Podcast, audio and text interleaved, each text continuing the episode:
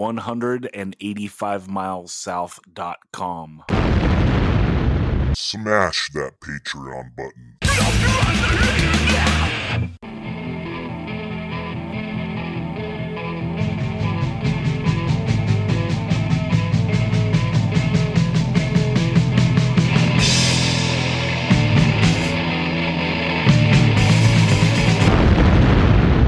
One hundred and eighty-five miles south, a hardcore punk rock podcast.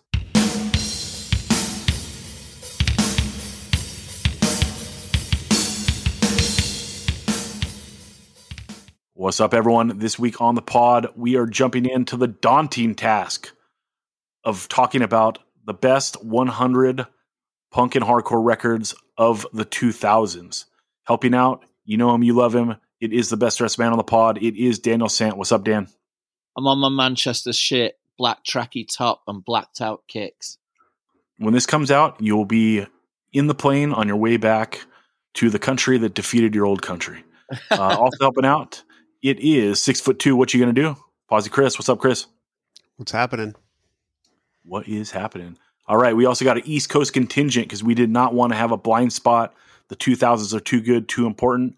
Helping out Pennsylvania hardcore legend Richie Crutch. What's up, Richie? What's up? Thanks for having me. It was, this was a lot of fun. Yeah, hard work, lots of fun, lots of time and effort, and also helping out. You know him. This is a Philly hardcore legend, Joe Hardcore. What's up, Joe? Thank you guys for having me. Glad to be part of this group. Yeah, man. So, oh man, Dan, should we just start this by talking the? uh Well, let me say first, go to the website 185milessouth.com, click that top 100 link, and you can check out the list. We already did the 70s, we did the 80s, we did the 90s, and here we are doing the 2000s. This is the decade that I feel maybe the most self conscious about, just because every other decade there's a lot more consensus but every decade that goes by every year that goes by hardcore splinters more and more right in the 70s it's like pretty straightforward punk rock in the early 80s hardcore starts and there's different styles that are breaking out in the 90s it breaks wide open but there's a bunch of different silos and i feel like i could follow hardcore in all these different silos and kind of be a poser in each you know like oh i'm a power violence poser i'm a grindcore poser i'm a political punk poser. I'm a, you know, whatever, but you find a main lane, but you can kind of dabble in the others. By the 2000s, everything's broken wide open. It's also the, uh, the decade when kind of regional hardcore kind of kicks a bucket, right? Regional hardcore is still going strong in the 90s with the high speed internet in the 2000s. That is kind of wiped out. Do you agree with that, Joe, or no? Absolutely. Um, it's the beginning of an idea that crosses you would never see somebody from like a Denver really cap up for death threat just because they made it done like two US tours ever. But with the, Bri- the Bridge Nine board and the outset of this kind of homogenous thinking towards this is the end all be all, it really changed the scope. I mean, because this is when, you know, we were touring a lot. And in the beginning, it was like, oh, you listen to this? We didn't even know this band existed and by 2002 or 3 everything was everywhere and there was kind of a pecking order not unlike this list we're going to talking about no matter whether you were in southern california or central illinois or in the middle of texas there became just basic principle of like these specific bands are what's great throughout the entire united states Right. There became a, like a more consensus view of like these are the biggest, the best hardcore bands.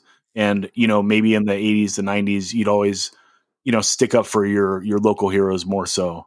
But it's it's all the way broken open and national or international by the end of this decade. Um, okay, so everyone go to the website. You can check the list, but we will talk. Dan, you want to do the top ten or the top twenty to lay it out for the people that are just going to listen here? Um, we can do the top 20 because I think that shows the variety. All right, you do you do twenty through eleven. I'll do uh, ten through one.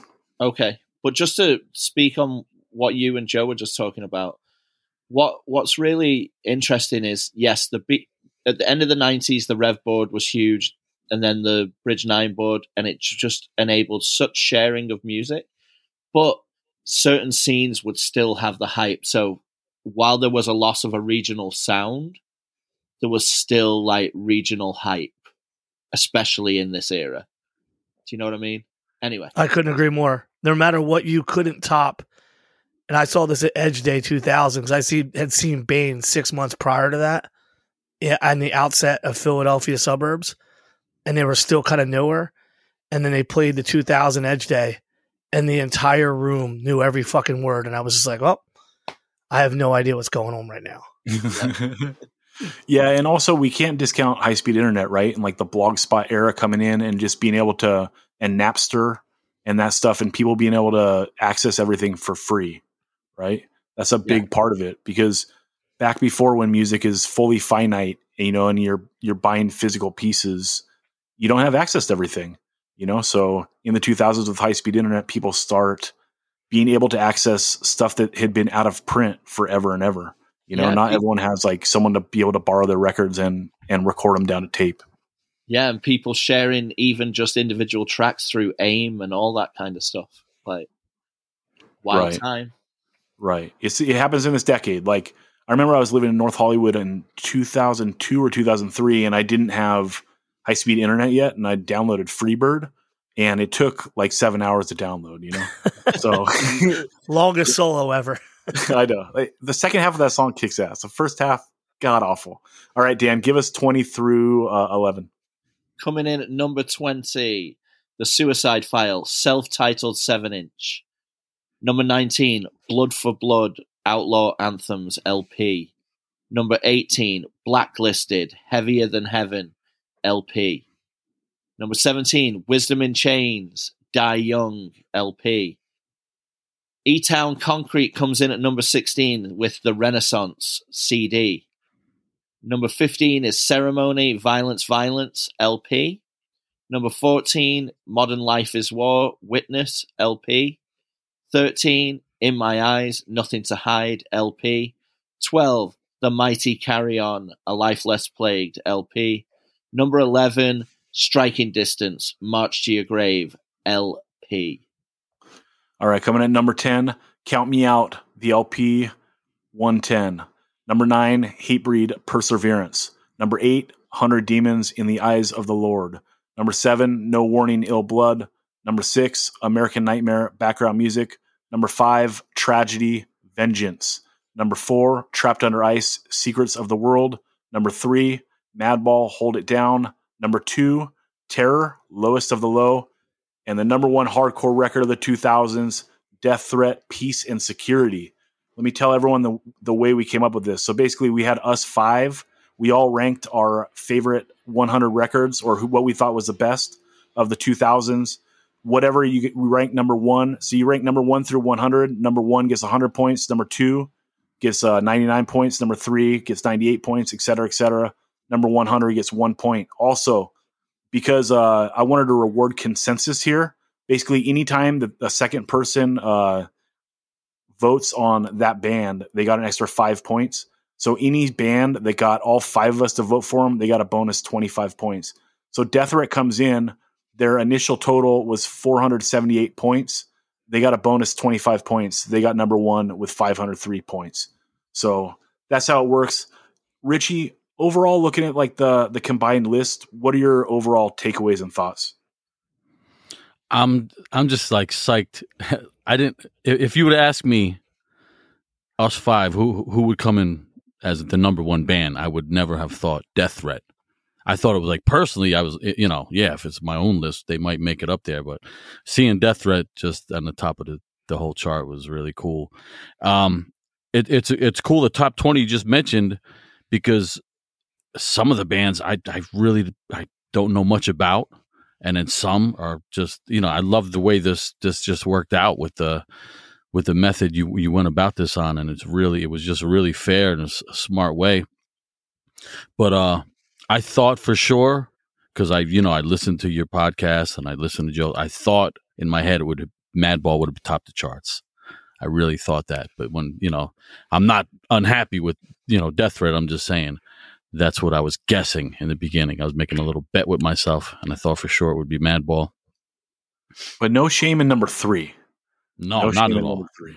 Not at all. The whole top twenty is like that's because there's there's a lot of cool stuff going on, you know, in that decade. So you know. My main whole- beef is that you and Joe picked the wrong E Town record.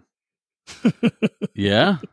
Yeah, and that that's the thing that gets wonky. So everyone also like the way this works is I like so for instance E Town, I put Second Coming on my list, but because uh Joe and Richie had uh the Renaissance, that one beats it two to one. So E Town Concrete, the Renaissance gets my Second Coming points, right? So it's got that fifteen uh bonus points and it's on there. So yeah, I mean, I don't I honestly don't think that record's that great. I don't love it. Um, and I love Second Coming. Like I think it's like so good. You know, so you know what? I had I had the same uh, issue with Modern Life is War. I thought, oh, you guys are picking Witness. Mm. Like mine was, you know, Midnight in America. That was my joint, and I think I even put mine. Let me look quick. It was mine was in like the top. This is my number three, Midnight in America. Modern Life is War.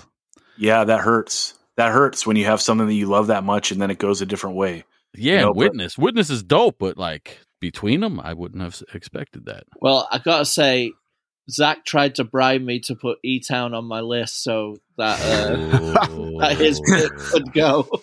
I was gonna no when it wa- when it was just me and Richie because the way it works, if there's just two people of if there's two of us that have the same band but different records, whoever ranked their record higher wins.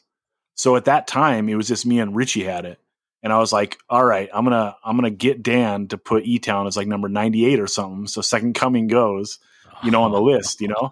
And then Joe comes in and puts the Renaissance as number one. And I'm like, ah, fuck it. Yeah, Yeah, yo, listen, the Renaissance is like out here. It's, it's highly regarded, right, Joe? I mean, that was just like it, it to us. It made E Town like, oh yeah, they're better than all the other bands, kind of vibe. Like, you know, like maybe you know, song wise, it was just, you know, playing. It was it was just they were on a different level, and that I think that record proved it. Joe, you want to Um, speak on that because that's your number one? Uh, so Richie touched on some of this, but I, I take this to a different level. Maybe you guys will understand this.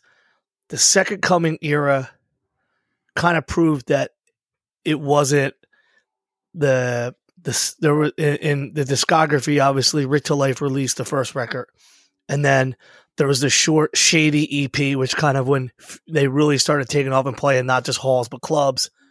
But when Second Coming came out, E Town really kind of came into their own but I, I believe because they worked so hard, at least on the East Coast, you, they were ubiquitous. Like from I, I seen them in Rhode Island, I seen them in New Hampshire, I seen them in Maryland, I've seen them in so many places in that era just from playing with other shows and just being on bills with them. That I think all the work from Second Coming made them what they ended up being on the Renaissance. So during Second Coming, it was like when that record dropped, everybody wanted it because we had had so much of that material that was on the first CD in some of the demo tapes that the second coming material was some of the most original. Holy shit, E Town actually has all new songs, like not any return to older stuff or rehash. Even Shady, they played live before they ever recorded at the record release because I was there at the pipeline. So, and I'm a super E Town mark throughout. So I think because Second Coming came out and it was so strong, I mean, they were headlining six, 700 person shows up and down the East Coast. And then they kind of started ducking down because they were playing so much they were wearing themselves out. And when the renaissance dropped the production value the songwriting everything shifted so greatly people were like holy fuck these guys leveled up. And it was also at a time that you know Fury of Five is now gone.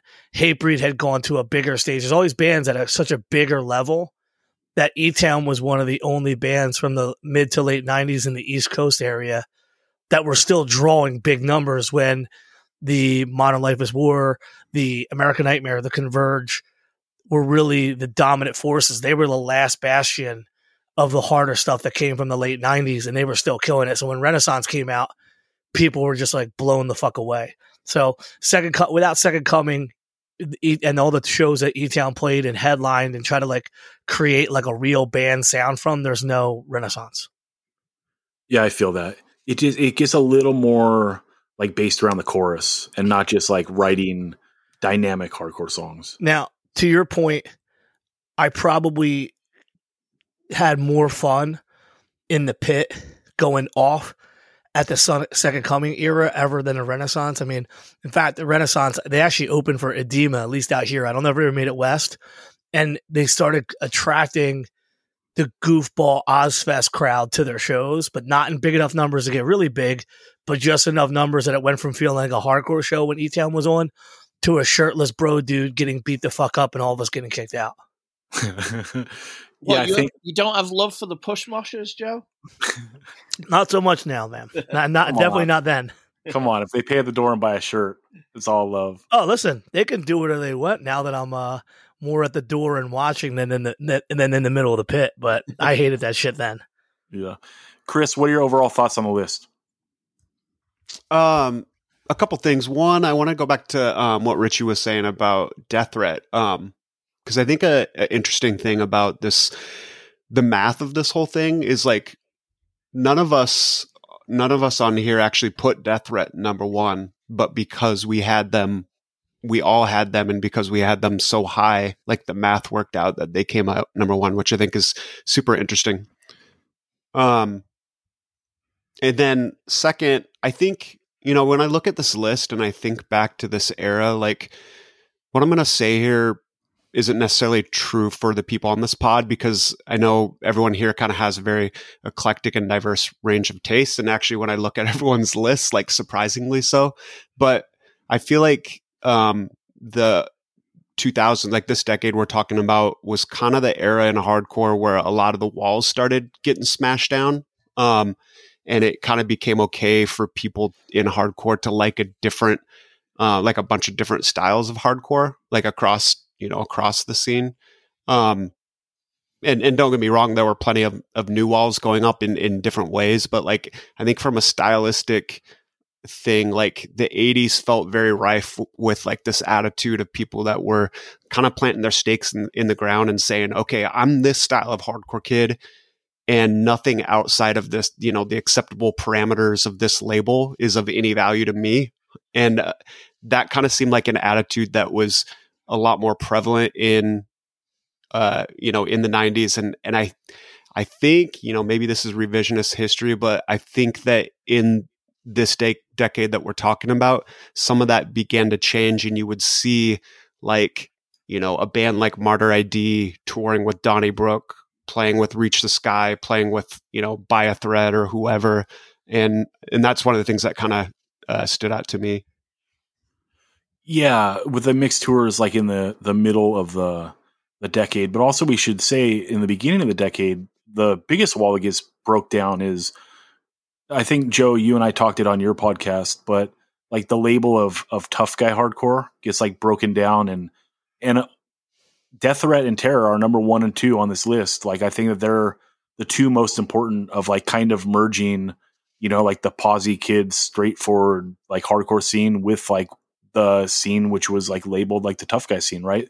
Death Threat, Peace and Security coming out on Bridge Nine Records is a huge barrier getting breaking broken down, and also Terror, like the the merging of Carry On with Buried Alive, right? And so it's like now you have a band that's like universally loved by everyone, and it's like all these people should have come together in the room in the first place, right? Like I, I'll never understand this, and I don't know. I guess I wasn't there on the East Coast at the time, but like, why didn't all the people that love Floorpunch love like the Clubber Lang demo? Like that demo's great. It's like short, like the song structure is the same. It's all based off like you know relatively straightforward New York hardcore. The songs are short. Like everything's great. Like why is that not?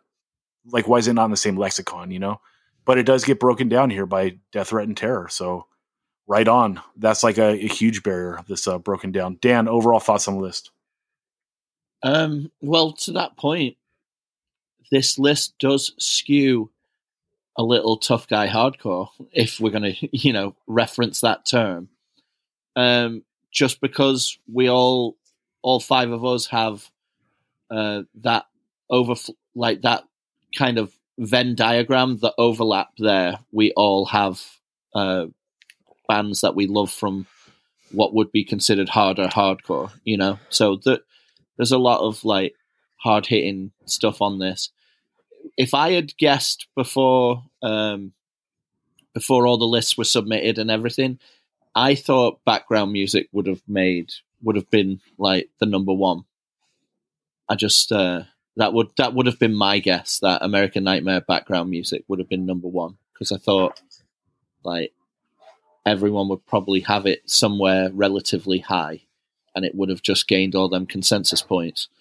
But I think I think the list is fantastic. I I love the you know that it's scientific to an extent, but there are five people presenting the things. It would have been a, probably a little bit of a just a little bit of a different list if like Bedge or someone else had been involved. But Bedge screwed it all up by saying, "Oh, I, I couldn't even pick hundred records from this decade, so he has to pay the price." For Well, and he he was on he was on like our 2001 Super Seven, right? And he could barely fill out seven songs. So get out of here. exactly. You know, stick the troll in the 80s, Ben. All right, let's uh let's d- jump into some of these stats here. Sorry, was someone want to speak? I was just wondering, is anyone like not happy with or just think there's a band in the top 20 that they're just kind of like how the fuck did that band get in that top 20 of the combined list Oh, we keep it positive. I'm not going there. no Richie, what where, what do you want to pull on that one?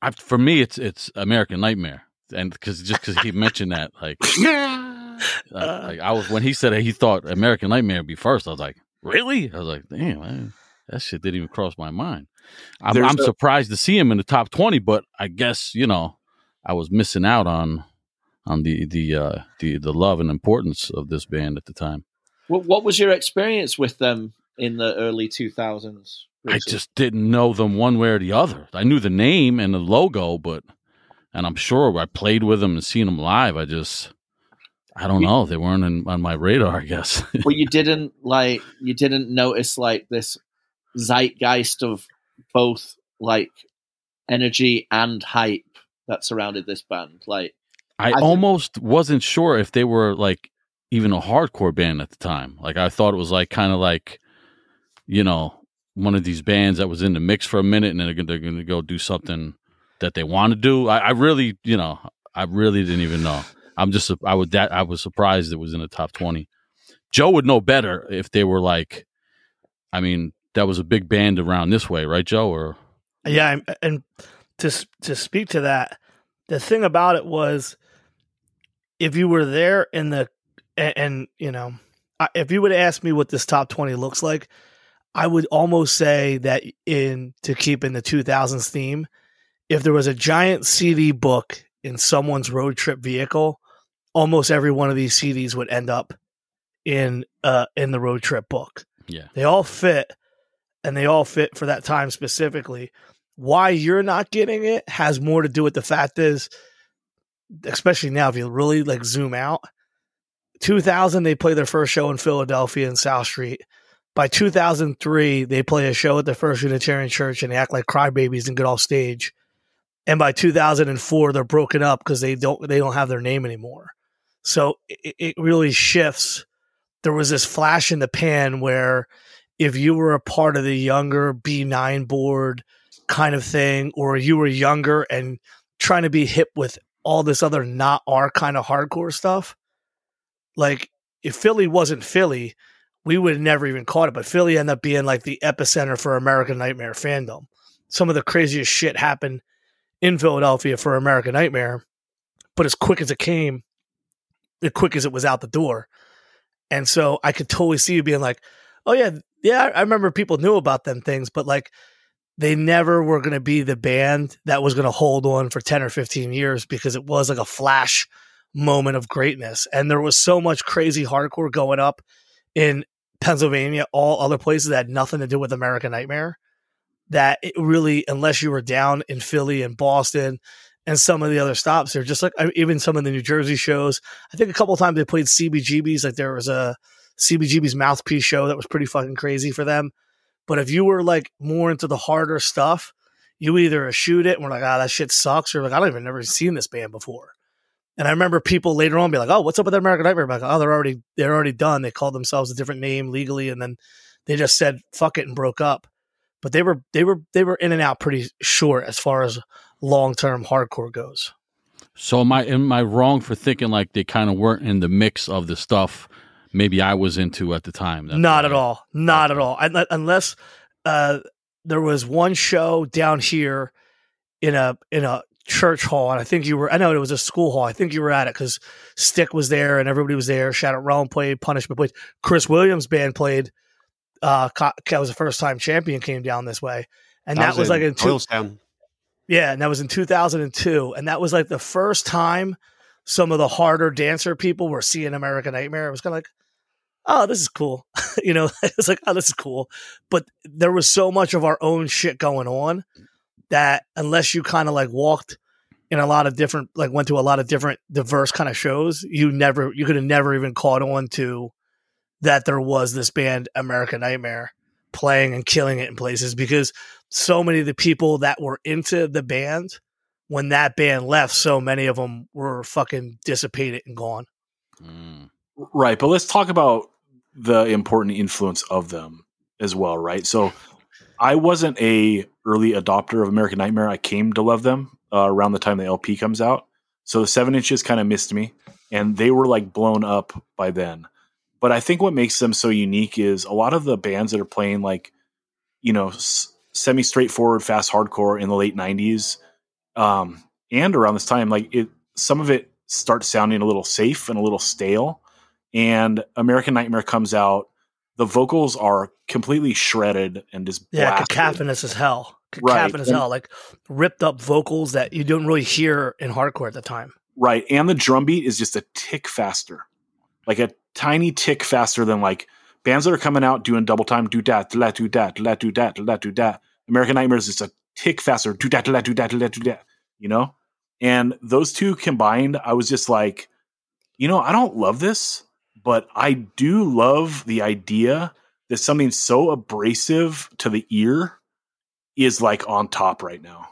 Like, Mm. actually like something that you know like a normal civilian like would listen to and it just sounds like noise is actually popular instead of like you know the band's trying to go a little more melodic or a little more safe to the ear like they're the popular one it's like oh this crazy sounding band is like the the popular one like that's kind of cool i mean that's what i took from it dan what did cool. you take from it Yeah. So eh, I saw them at a Saturday matinee in Philadelphia with Voorhees from the UK and a mixed bill. And I everyone was like, dude, you gotta check this out.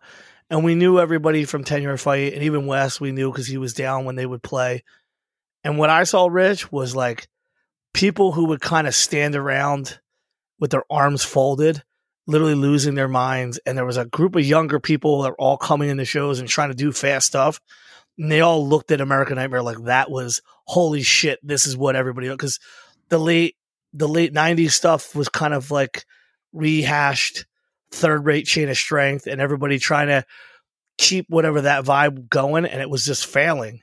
And American Nightmare came in with what he's what we were talking about, really raw, aggressive vocals, really, really fast beats, and it really changed the entire platform. If you were going from, as you said earlier, with the Floorpunch things, a lot of fans from Floorpunch either were like, "Oh, I hate the way these people dress," and why is everybody talking about new wave? This band sucks.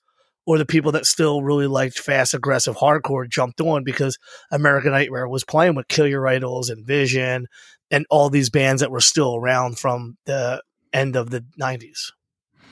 yeah dan what do you see the importance of american nightmare Well, it it's. I mean, you've you've addressed what it is sonically, like how they sound, but they also brought like an absolute rawness to what we could now term as like mental health related issues within hardcore, like um, channeling like lots of the old factory record stuff, especially Joy Division, but also through Wes's incredible lyricism. And then also when you saw them live, they had these open gate like pedals that would keep noise going while they all tuned, got ready for the next song, and just ripped into it. And it just was a well thought out, like amazing presentation of ha- of the chaos that they were live. Sometimes when they were on, they were one of the best bands you've ever seen live. And I, I take into point like what Joe said about them later on, it being a bit more like hard work for them, and then the passion like waned when it became like more hard work.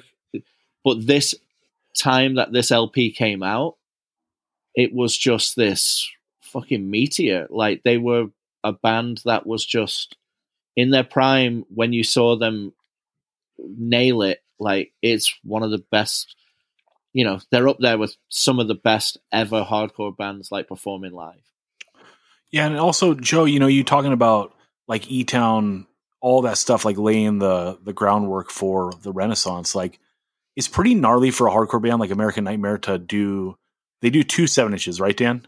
Before Yeah. Yeah. yeah, two seven inches that people like love and is changing the game, and then they come out with an LP that delivers.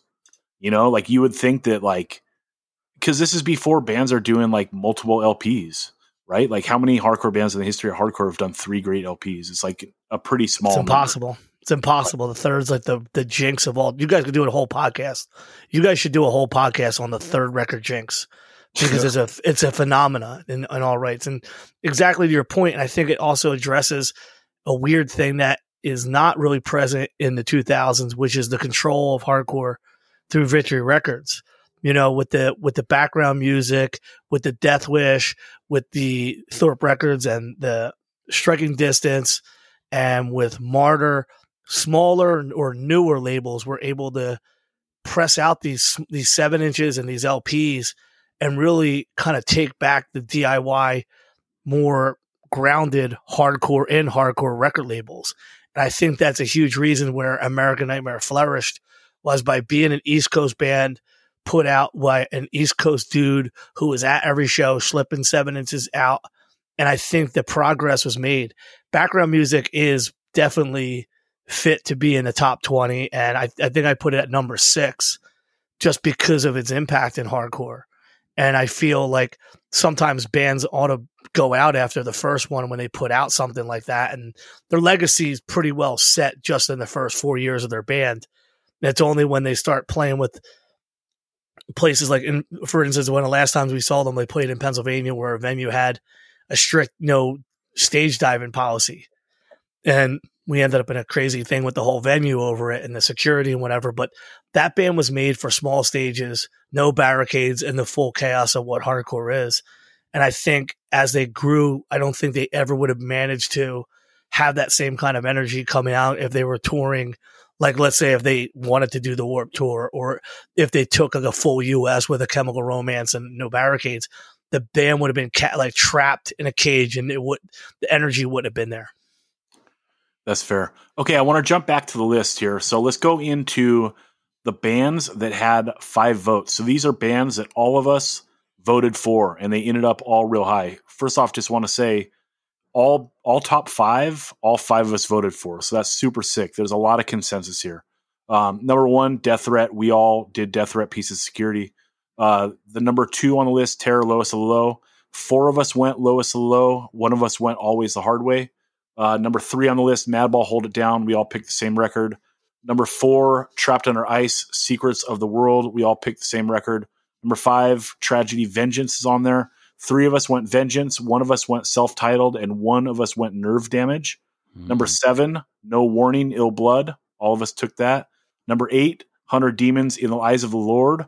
Uh, three of us took In the Eyes of the Lord, and two took self titled. Number nine, Hatebreed, Perseverance. All took that. Number 11, Striking Distance, March to Your Grave. Two people took March to Your Grave, and one took, oh, excuse me, two took the self titled 7 inch, two took March to Your Grave, and one took The Fuse is Lit. Uh, number 15, Ceremony. Everyone took Violence, Violence. And then number 34, Down to Nothing, The Most. Four took The Most, one took Unbreakable. Uh, thoughts on this, Richie? The the bands that we all chose. You know, my biggest surprise of I thought I was gonna I don't know why I thought this, but I thought I would be uh the only guy with with the love for tragedy like that, like putting them that high. That was a surprise to me. Maybe uh, just out of ignorance, I didn't realize, you know, uh that that that album was uh so big to you guys as well. But uh, other other than that, I don't think I had any big surprises. I give you the American Nightmare surprise in reverse, but Mhm. the other side surprise that you know, like what I thought was really good, but I didn't think anyone else was on it was that tragedy. And then when you just gave that stat about uh, you know a lot of us picking even different albums. That's that's a pretty cool sign for for them. I think. I think that like with this group of people we have here, like no one's been into hardcore for less than 25 years. Mm. You know, and, and like with that comes a little bit of us liking multiple types of hardcore. You know, like maybe if you if you surveyed someone that was, you know, in and out in five years, even 10 years, like they might not dabble in everything. But God, I mean, tragedy comes out in, you know, that first LP I think is the year 2000 and God, such a game changer, you know? Mm. So gnarly. Um, okay, highest band with four votes was American Nightmare. Background music comes in at number six. And I should say, I fucked up and I f- totally forgot Bane. So they should be on the bands with five votes. So that's my bad. Um, you know, looking at my list, they would have ended up, uh, I mean, top 50 for sure. So that kind of screws them a bit. Bane still comes in at number 23 on the list but even if I ranked them number 50, they're going into the top 15. So that's that's kind of a bummer. They still get number 25. They also should have been on that consensus where we all choose it. Okay, uh, highest band with three votes, E Town Concrete, The Renaissance, coming in at number 16. The highest band with two votes uh, is Ringworm. Birth is Pain comes in at number 41. The highest band with one vote, Lars Frederiksen and the Bastards their LP Viking. And Richie, that must have been way high on your list. It comes in at number 90. Yeah, so you guys don't dig that album? It just missed I missed couldn't me. put in the I couldn't put in the top hundred, but it was in list of punk and oi stuff that I was really listening to at the time. Not even the top hundred it couldn't make. Dude, I'm gonna I don't know if I ever listened to that record before this, which is disappointing because Did you check it out since? no, but I will. It's on it's on my I think it's great. I, it's like so many. It's just it's it just flies by. So many styles of uh uh, of of songwriting in there. Like even like there's like a ballad track on it. It's just I think it's like a great album. I'll check it out because I love Rancid and we we sing the praise of Rancid lots on this pod. So, okay, the lowest band that had five votes uh, is down to nothing at number thirty four, the LP the most, and the lowest with four votes is Foundation, the Hang Your Head EP that came in at number seventy one. Also, the first twenty three records on the list are all LPs. The highest ranked uh, seven inch or EP is Limp Wrist coming in at number 24. The What's Up with the Kids 7 inch. Um, also, just wanted to make quick note the bands that just missed the list. So, number 101, 102, and 103. Number 101 was Coke Bust. Uh, their record Lines in the Sand. It got three votes. Number 102, Billy Club Sandwich. Superheroes at Leisure came in with two votes. And 103, The Casualties, Diehards. It got one vote. Joe did it as number 42. So it almost made the list. Um, Let's talk our number ones real quick. I took Madball Hold It Down. Richie, you also took that. Yeah. Um, it is the fourth Madball record, maybe their best record. I think that if if Set It Off didn't have so much sentimental value to me, Hold It Down would probably be their best record. But you know, I love Set It Off so much. But Hold It Down, dude. Talk on that record a little bit. Hold It Down is uh that's my personal favorite from Madball, and that's you know that's it's just key. It's raw. It it's yeah. Set set it off like it sounds. It, it it sounds like almost Hold It Down should be their their debut album. You know, it's like more raw than it's more raw, more simple than Set It Off somehow. But it's just like the lyrics are there, the bounce is there, and and the the style of recording just just caught me it's such a great record. I thought, you know, I thought for sure that was going to be number one, but uh, hey, the Death Threat stole that shit. They came in out of nowhere. They knocked Madball in the head and said, "Move out of the way." Bam! They jumped in that slot. But I mean, it hold it down is key key to me, and I'm glad. Like, how many number ones you had? Uh, two, me and you. Yeah. That's great, though. That's great. You can't ask for more than that. Dan, you took Count Me Out 110 as your number one. Speak on that record. Um, it's perfect hardcore. Like it's absolutely perfect hardcore. Um, it's aggressive, has a bit of melody. It's fast. The vocals are aggressive and uh, audible, and the recording is top notch. The layout top notch. I love Count Me Out. Hell yeah, Chris! I blew it by not shooting the American Nightmare conversation. You apparently because you are the one that put it number one. Speak on it.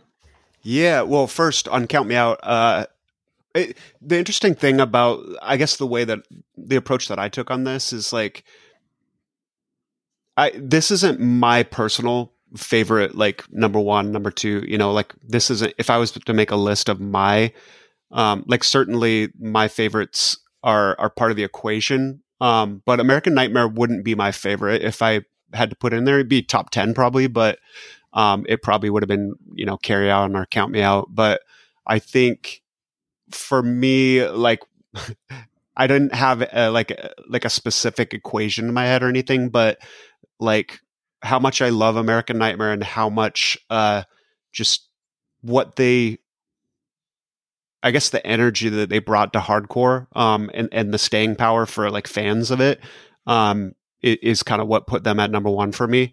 I think you guys all spoke on uh, like a number of the the important factors, but I think a couple of things you guys didn't hit on are like I think the presentation Dan touched on it a little bit, like the the the audio presentation, but like their aesthetics were you know they certainly cultivated an, an aesthetic and you know a lot of that had to do with Linas Garsys's art which i like was popping like you know american nightmare really kind of like set the stage for Linas to get a lot of work which is awesome for him um but you know his art certainly w- was a big part of that as well as you know for better or for worse like the mod haircuts and the track jackets and you know the Joy Division shirts, like there was certainly like a a visual um, impact that was felt from this band as well. And then they were just like, you know, eh, as Joe pointed out, they it wasn't like you know they weren't touring this whole decade, but when they were going strong, like they were pretty powerhouse touring act for I don't know three years, four years, um, specifically in the Northwest where it's really hard to get up to the Northwest because it's so far out of the way of, um, I mean, we've all done that drive. It sucks. Um, but you know, they, they were a band that came to the Northwest a few times, like over the course of a few years. And I think, you know, from a Northwesterner's perspective, like any band that comes to the Northwest more than once or twice, uh, certainly gets a lot of respect and love and, um, you know, that impression like, wow, these guys are powerhouses on the on the road. But um, I think a lot of those things kind of play into like me putting them number one. Yeah, that's a difficult thing, like figuring out how to balance making a list like this, right? Because you are balancing merit versus your personal favorites. Um, Joe, how do you attack doing that? I went with at least with the top 10 things that I can live with. Someone walking up to me after hearing this podcast and not wanting to smack someone in the fucking mouth. so the first 10 is all records that if you got a problem with, we got hands. And then from there, it's either stuff that I really did truly listen to and really vibe with at the time, or I could also say, and after 20, it was records that absolutely people would be like, this is definitely should have made the list because I can cognizantly say that I was at I can't even tell you how many American Nightmare shows. I was actually there's a show at the Kill Time with American Nightmare and Count Me Out. And for a minute, I'm like, yo, American Nightmare not be able to play after this band. And then when they played, I'm like, nah, AN really is that band. Like I've seen so many of these bands, and yeah, it wasn't Ninja Kick, everyone getting a fight kind of hardcore. But I love the atmosphere. I love being in the shows. I love just the whole chaos of it, which is why I ended up loving Tragedy, seeing them in some shitty place in Philly and just being like, the chaos of it drew me more than the actual lyrical content or the you know the cool factor of the guys in these bands. So the first top ten, legitimately, these are records that I know front and back, left and right, and the, everything else was either stuff I really enjoyed or things that I knew cognizantly had a place in the 2000s and it deserved. So the number status might be a little bit wonkier from 21 plus. When it comes to Madball, hold it down. I was just happy that all the people like Sweet Pete and Eyes stopped liking Madball by that time because I was a kid when Set It Off was out and it was a very scary hardcore scene. And then Look My Way showed up and all these posse dudes started loving Madball and it really fucked the whole vibe up. so by Madball Hold It Down, all the herbs with the crew cuts and good looking hair gave up and Madball went back to a really raw style. Uh, unfortunately, I think the only reason why Hold It Down doesn't get as much love is Freddie went away and the band kind of broke up after that and we're kind of out of the picture until that seven inch came out on Thorp. But it, the only reason why I didn't make my number one is because I fucking E Town Renaissance is that record for that time period, at least in the tri state here. Like when that record came out, yeah, there was American Nightmare, there was Converge. Every person, every show, people were either playing that damn um, Mandibles or the So Many Nights outside of their car. Like, when the fuck does hardcore people listen to hardcore music in a parking lot? But that shit was going on even outside of positive numbers, Chris and Dan. Don't say it didn't happen because I was there and watched it happen. And uh yeah, so that's kind of how I went with my list. Yeah, I love it. I love it. Dan, how did you attack your list and and was this decade different for you than doing uh all the other decades? Um yeah, I feel like doing this it's just when I was like at a show literally every night like for the first 5 years of this decade for sure. Um and then had a little bit of a drop off and came back harder a couple of years before the decade ended. Um, so there is a little bit of a of a 2007 2008 like I didn't get as deep into my like ravenous appetite for hardcore as much around that time but what I will say is the way I attacked my list is I just did my favorites and then when I realized I couldn't avoid having like one of the most monstrous records of the decade not acknowledged yet. So then I put in Converge at number 48, Jane Doe, um, because like it, at, at that point I'd done like all my personal faves because, you know, I know this is going to consensus anyway, so I'm trying to give the stuff I really loved, like that time in the sun, and hope it, you know, does get consensus and does and make it on the greater list. And then by about, you know, the halfway point is when I start acknowledging, you know, a few things on there that are just important for the general conversation of the decade. But for the most part, I feel like I'm lockstep with a lot of what was um, different different like heaters throughout the decade like different like almost like sound trends within hardcore at the time. You like uh, definitely have a very wide list and and it's uh, pretty much all over the decade but obviously it's going to skew a little bit to the earlier thing because I was touring and seeing a lot more bands and just buying records left, right, and center, which I still am. But uh, you know, the one thing that I feel my list has that doesn't necessarily reflect on many of the other lists is like that kind of hardcore well i mean for lack of better term like the Lockin' Out stuff so the bands that would go back historically and like you know love this one song by Warzone or this Outburst seven inch or whatever, and then kind of do bands built around that sound in a in a a take of what the sound was also in the scene and like this hybrid like retro loving hardcore was like built that had a lot of bounce and vibe and and like visual aesthetic and stuff. I really ate all that up because it's just so fun and and you know I love. I, that's why Hold It Down is really really high on my personal list. I, I think I had it at number four um, because I love bounce in hardcore. I love a real groove. I mean, don't forget the struggle, don't forget the streets. It's one of my favorite LPs of all time, and and lots of these bands that are on my list, like Stop and Think, Dump Truck, Mental, all of them righteous jams, like they were all like referencing this, you know, that kind of bounce and groove that was in uh, hardcore from the past. So I think that shows up a lot on my list. If if you're like a I don't know, a generic casual hardcore kid, do you think that Chris, you can take this. Do you think that we low rated Bane and Converge and Have Heart? Like if I'm looking at this list and I'm thinking about consensus beyond us five, maybe those are low. Bane at 23, Have Heart at 29, and let's see, Converge at 33. Do you think they're unfairly low?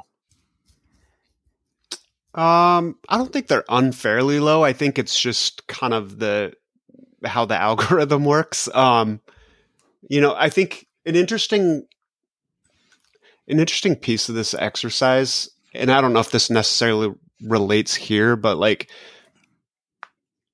if there's a specific record that grabs you, like that can impact like like if there's a, a record from a band that grabbed me in you know 99 and then that that band has a record that comes out in 2003 maybe i don't listen to the record in 2003 as much as i listened to the one in 90 you know whatever i the earlier one i said was because it's I, I keep going back to the other one or or you know maybe the other way around like something that um you know like i'm looking i'm looking at the list here and joe has uh that Reach the Sky record um the second Reach the Sky record which is a great record but like for me i always go back to the one before that and so i didn't listen to that one a ton um another good example is retaliate. Like retaliate's a band that i love. Um Thank you. sorry sorry to do this zach but uh it just hurt me. retaliate i didn't take any other reta- i didn't take retaliate on this list because for me when i really kind of fell with in love with retaliate was in uh when thorns came out which was uh you know in the next decade. And so um you know by the time i got around to checking out these other records uh i i would listen to it and i'd be like yes this is all really good but i'm going to go back to thorns um so it's an interesting dynamic. I guess it doesn't really answer your question, but I think you know to answer your question specifically about like the stuff that you know is converge low rated or you know have heart or whatever. It's just kind of how the math works. You know, like everyone has what is personally their favorites, and and that is the stuff that they high rate and um you know there there's different people that are that have different tastes that aren't you know us five people. I i i can't remember what magazine it it was. I was i was trying to look it up um like revolver some, something like that like one of those big magazines recently put out a you know best records of the 2000s era and and you know the person that that wrote that record clearly likes a very very different style of hardcore than you know the five of us on here do and and I say that not to like disparage their list. Like I don't I didn't look at that list list and say, oh, that's a horrible I'll list. disparage that list. Uh-huh. I, I just kind of looked at it and said, okay, I know the kind of person that wrote this list, and it's not necessarily like um, the style of hardcore that I love. So like, you know, I didn't really take any anything personal towards it, but it's kind of how I view like our list. Like, I think there's, Do there's not certainly- view our list like any of those fucking lists, dude. That's the whole point of this, right? Is like I I've read those articles for my entire lifetime of liking music. You know, going back to you know being in fifth grade and reading like the best fifty heavy metal records of the '80s or some shit. You know, and it's like every fucking list sucks. You know what I mean? And so like I'm trying to make our list not suck. And that's why I'm not making my own list, right? I we made our own list. We stand behind our lists. All our individual lists are posted on the website. You can go look at them, right? But for like this 185 mile south podcast, what we're putting out is this combined list, right? What I'm doing is I'm choosing people that I like and respect their opinion about hardcore, and then we're building a consensus together. So hopefully, there's we're putting out something that is like better than Joe Schmo doing his best 20. And because what what they're doing is they're balancing what they think people want and like what's going to get a click, right? And we're balancing merit and personal love. And so like I think we're coming from like a much more honest place. I don't know. Joe, Yeah, you want to handle that? No, we And lived also- w- w- just to say that we lived this. Like this is not Right. like us looking back and doing some homework and being like, "Oh wow, these guys made a difference back then." No, we lived it. Like a lot of those lists that I see, I'm like, those these dudes that wrote this, they weren't around. They weren't checking. There, there's no way that this is what they would come up with if they existed in that time. It's just a look back. It was on the label at the moment that people are, you know, talking about now. It's it's like a revisionist. You know what I mean? But I'm Right. sorry, I cut you off there, Joe. Go ahead. No, Joe. no, no, that's fair. That's fair. Joe, I want you to take that, and I also want you to to talk on. Do you think that we low ranked those three bands: Converge, Have Heart, and Bane? If you zoom out to a 22, 22, 2022 perspective here, Bane had a hold on a demographic in hardcore. And although that was heavily present at these very big festivals and in the East Coast, I have friends who were like, didn't even really fuck with them till the end of the 2000s. They started playing this hardcore. Like, yo, these motherfuckers are good. Remember Ray Ray, first time he came to this hardcore, like, yo, these guys are fucking good. Yeah. like sometimes and, and dan spoke on it pretty well there that Lockin' Out crowd had so many great bands and great songs and great seven inches and i've seen them in basements and places all around here. And I, with the exception of um, righteous jams a lot of them had one or two times that i would ever see them and they never would come back. So i don't really place a high presence in my personal perspective on the 2000s but they have a place within it so it's like yeah, Jane Doe is a fucking fantastic record for Converge, but I'll tell you what, it's stuff on other records that were go people were still going off for as the hardcore scene. You know, like Converge really transcended hardcore when they came out with that and they became something beyond the underground while still always being a part of our underground. But the metal they, the metal people had to finally ex, uh, like respect them because of the prestige of that record and playing and all the things that come from it. So it's important that those bands get acknowledged. Well, the third band uh, brought up was Have Heart. I give no love to Have Heart. I mean, good record, but yo, you were in and out in three fucking years. Yeah, You but know, they, and- they, and- and arguably They were they played the biggest hardcore show of all time, though, Joe. Right? they didn't play no fucking hardcore show. They played to an algorithm based fandom that was created posthumously because Bridge Nine, because Bridge Nine post that record created an algorithm on Spotify, which isn't a mu- media player; it's a social media platform. And so what happens is Mm. if I go ahead and I release Crutch and all the hardest shit in the 1990s, and then I re-release all these pop punk things coming afterwards, the fandom that is connected through Bridge Nine and the uh, algorithmic created a scenario where all these herbs who were not even going to hardcore shows in 2004, five, and six are now super fans of a band they've never seen play when they do a reunion. And having seen Have Heart in front of nobody, well, the first time they really came through Philly, having booked a show at Killing Time, Have Heart and Verse in 2007, and only 300 persons were there. And then them breaking up uh, auspiciously because they said, well, we just toured with Bane and, you know, we don't want to end up looking like those guys, only to return to do a reunion to 10,000 people, all of which were mostly not hardcore kids, but pop punk people. I don't consider a hardcore show. It's a big fucking barricade and goofiness. But whenever there's a reunion, there's money, and I cannot say that I haven't been a part of that. So I'm not disparaging for reuniting, but I, I personally, from looking at the social media of all the people that went to that first big show, that looked like Warp Tour V3, like the return of. So I, I wouldn't call Have Heart that overall important to the 2000s at a wide angle lens of all the things that were going on. They had two records that I think my friend Jeff still hasn't sold out of. And then they have a record that algorithmically is supported, but when they were playing, they weren't selling a thousand person rooms out. And that needs to be said. If it's hard to look at something like how people worship bands from the 1980s, but we're not born at that time. If you look at the time when Have Heart was playing, they were dope. And I'll tell you what, I've seen some crazy shit at a couple of their sets, but they were not the penultimate hardcore band. It's only in hindsight and with the balance of all these pop things that came in that also sound a lot like it. But that record was shit on by hardcore kids because Foundation was popping up and all this shit that was coming out of United Blood was like, oh, this Have Heart's all right, but this shit is crazy.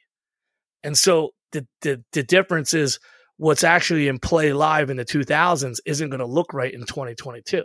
Yeah. Bane should have went a little bit higher up because Bane played with a lot of different things, but they also weren't. I mean, Bane might have played with Madball in Europe, maybe a couple times in New England, but it took later on for Bane to kind of like be something that everybody in hardcore knew because there was so much going on with their own label and Equal Vision and the bands that they play with.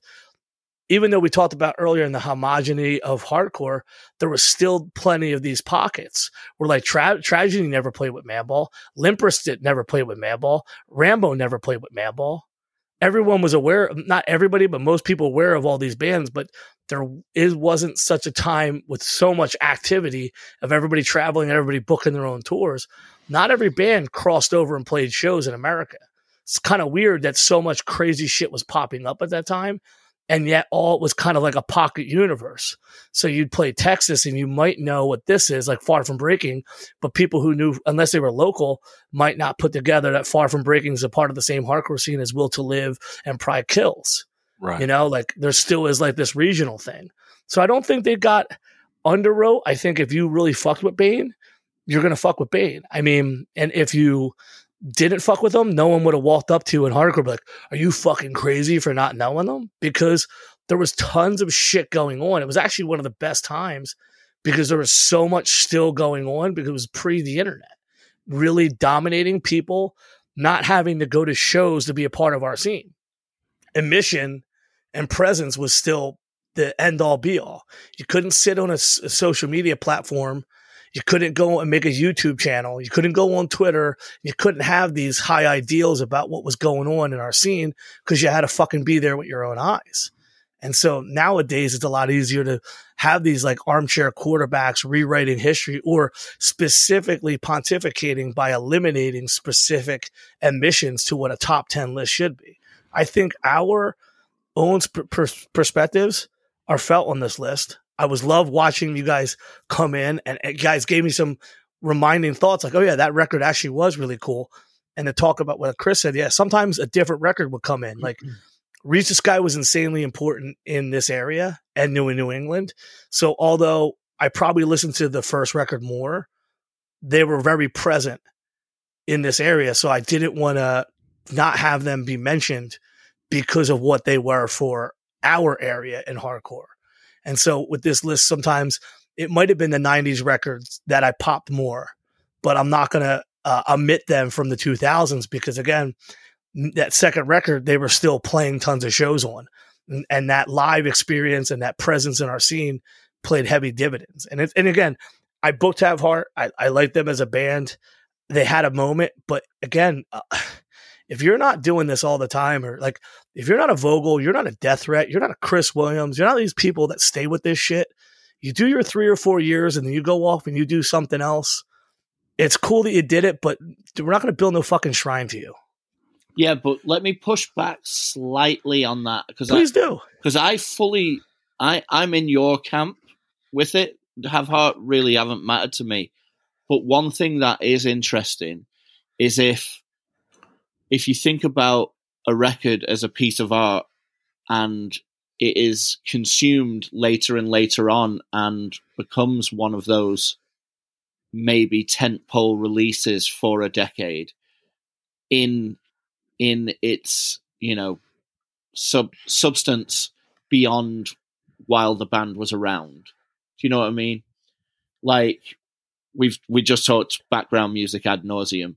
The way it looks, the way the lyrics are, are written, and the way it's presented, it is something that lives beyond its time of that band being amazing for you know three years.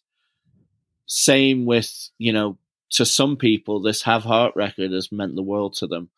Now, I have it very low on my list, and uh, it's nothing that I've really go to to listen to ever now. But I do recognize that it was, um, you know, a very important record for a lot of people. But I think it has grown in its death, being but to me, my personal view on it is they were just loving what Bane did and did their own take on what Bane was. Now, Aaron Bedard's voice is a lot harder for the average average kid in the street to wrap their head around, whereas Pat Flynn's voice is maybe a lot easier for them to wrap their head around. So for me, Have Heart is Bane light, but for a lot of people who like and and I think you did an excellent job describing what half of that crowd because definitely hardcore kids from all over the world flew to go to that show. So that record has mattered massively to people, but the other side of it is absolutely nailed on what you said, which is um, lots of hipsters have discovered this band through um, algorithms and and you know recommendations and whatever, but it doesn't stop the fact that this record has meant something to him. Do you know what I mean? Gotta- also, I I'll also give you- don't I gotta- discount- Joe, real quick though. I think that we shouldn't discount. Also, you know, you you saying they drew 300 kids, not a thousand kids. Drawing, you know, 300 kids in the mid 2000s on a a half Killing Time show is pretty and good. verse with killing time with verse killing time verse ki- it just there was a there was people who liked them but they weren't buying the ticket. That's all i'm saying. Right? Yeah, fair. and, and and in 2006 they turned down playing this hardcore to play baltimore so i booked them the monday after and they played it for Mm. 75 people. So they were still growing when that record was produced and it took later. Now i'm going to give you this basic simple numerical reason why i think so. Bad brains 17 million for band in dc no one will argue that the song most people would go to for bad brains is banned in DC. Two million two hundred thousand and and plus is for a song called Pave Paradise, which is songs that scream the sun. Armed with a Mind and Life is Hard Enough. Arm with Mind has 2.2 million. And then Life is Hard Enough has 800,000. Almost every record with this Songs that Scream at the Sun has almost 2 million listens. Versus the record when they were playing a shit ton, like the record that really was the record for them in hardcore, only one of the songs hits 2 millions on Spotify. Spotify is an algorithm based social media platform. It's it has created a scenario where there's 102,000 monthly listeners for Have Heart, a band who previous to their demise wasn't selling out 700 or a 1200 person rooms all the time. And yet we go to American Nightmare, who we all agree factually better, impact huge, and their number the one song that has a million plays is a record that came out in 2019. And the most uh the biggest song from their big record is 500,000 and they rank only 24,000 monthly listeners. Unfortunately, we can never use lists like this and put them up against what we're now dealing with, which is a algorithm based world where suggestions to the outside non-hardcore people can come in, observe and consume our culture. And then it's good when a guy like Pat Hart, Have Heart, who still does bands, they're just not hardcore bands, gets the love and support that he should have probably got when he did that fucking record. Because that fucking record and that song "Arm with the Mind's" out of outrageously good. What I'm saying is, is we can't pat them on the back for a reunion because a bunch of people from the pop punk world, because Chris started releasing pop punk records, made Have Heart popular with people who would never have seen them at the First Unitarian Church with Killing Time. That's my only point. And if you I look like- at and you look at these algorithm numbers, you got twenty four thousand monthly viewers or monthly listeners for a band, American Nightmare, that was way huger. Or I can't, that's not even a real word. How fucking hood is that? and you have a hundred. Who is a hundred thousand people listen to Have Heart every month? Right, but the, ha- But the that's- thing, the Have Heart thing did convert though. People showed up, right? Yeah, And they so- showed up, but what I'm saying is, is it is easy to click a button and be a fan in 2022 or when was that reunion 2017 18 it was not easy to show up pay for a ticket. And, and Dan actually brought up a good point because there were bands who did not have great singing voices. But at the time when Bane was ripping ass, they didn't have a great voice, and Bane was doing pretty well for themselves, playing some pretty big rooms when Have Heart was still growing on hardcore scene. At the time, Have Heart was not where they are at posthumously, is my. And the people who brought them into the fandom were never hardcore people for the most part, because there isn't a hundred thousand hardcore people listening to all these other bands. But rooms are always filled by casuals, right? So Not, I don't know. Not I don't, that many. I don't know. I don't know if the percentage changes too much. You know, if there's seven thousand people there, there's X percentage of of casual people compared to, you know, when two hundred people show up. Like it's, I'll, I'll always, half deb- the room I'll always, I'll always fight back and say it's a pop punk fandom that made anyone give a fuck about them. well, that's why we love you, Joe. Can But- I can I add one thing on on them real quick? Yeah, I, I don't disagree uh, any of this discussion on uh, like the playlist uh, pop for for them and, and some other bands. I do think though, like you know, and, and Joe's not like advocating against this because I believe Joe, you have them on your list, but Yeah, they're, um, they're definitely on my list. I, I mean, I booked think- them a bunch. I I've seen the them a bunch. I like them. I think the place that Have Heart has is like they were a great band, great live, uh, you know, translated on record. They were a straight edge hardcore band that for the course of maybe three years, they were probably the biggest straight edge hardcore band in the country. Like, would you would you disagree with that? Disagree. Really? Who do you who Yeah. do you think would be bigger at that time? I might be forgetting someone. Bigger. Like I mean, straight edge hardcore band. were they playing straight edge hardcore or were they straight edge dudes playing hardcore? I would say both. I don't know. I was seeing a lot of kids who were straight edge hardcore bands that were killing it in the Lockin' Out world that were shitting on bands like Have Heart and Bane, who were also had straight edge members. So I think at the 2000s, it was still that kind of my circle, my friends versus you and your friends. You know what I mean? There was a lot of pettiness that was still in all them little different pocket scenes, you know? Sure. But would you would you say that there was a bigger straight edge hardcore band like during Have Hearts?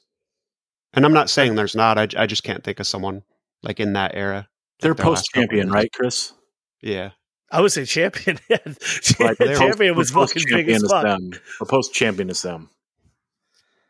Who Right. broke up I mean, first? I think they were bigger than us. They kind of started up? popping after we broke up, and I think they got You guys broke up what in 06 or 07? 06. Yeah, so they they had their last big pop in 07. So they probably just came right after it. It's hard to say because I think that there was a huge amount of kids who were just straight edge. There was the Mhm. posi numbers world and the Lockin' Out world, and then there was the I love straight edge hardcore that's fast and weird from Europe, but I ain't Mhm. going to no mosh show that's this. Like Yeah. there was a lot of pretension. so you, you can't really get a good number on it.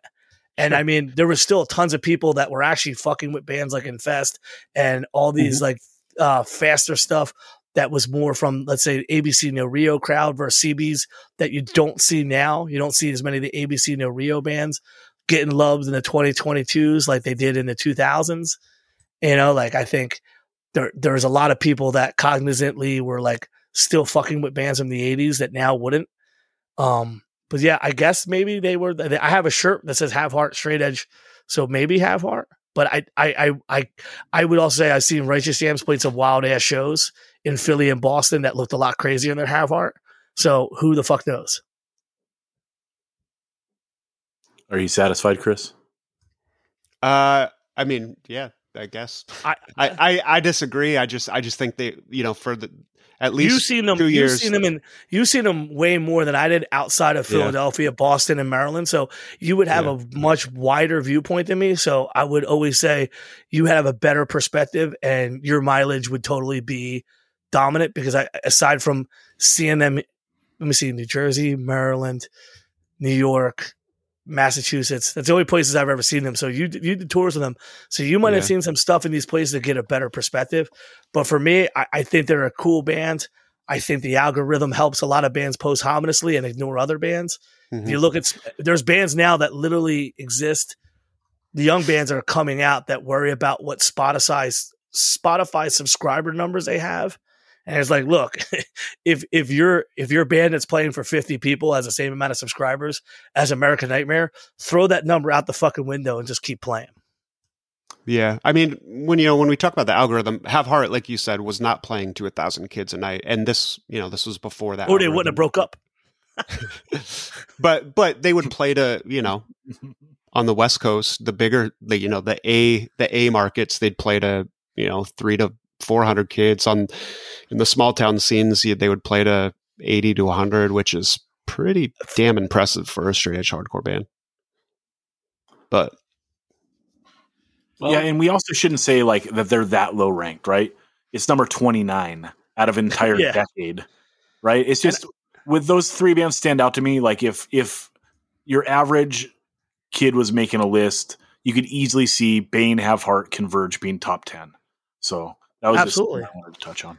I also think with your list, there's not a single band in the top 20 that didn't play on the road.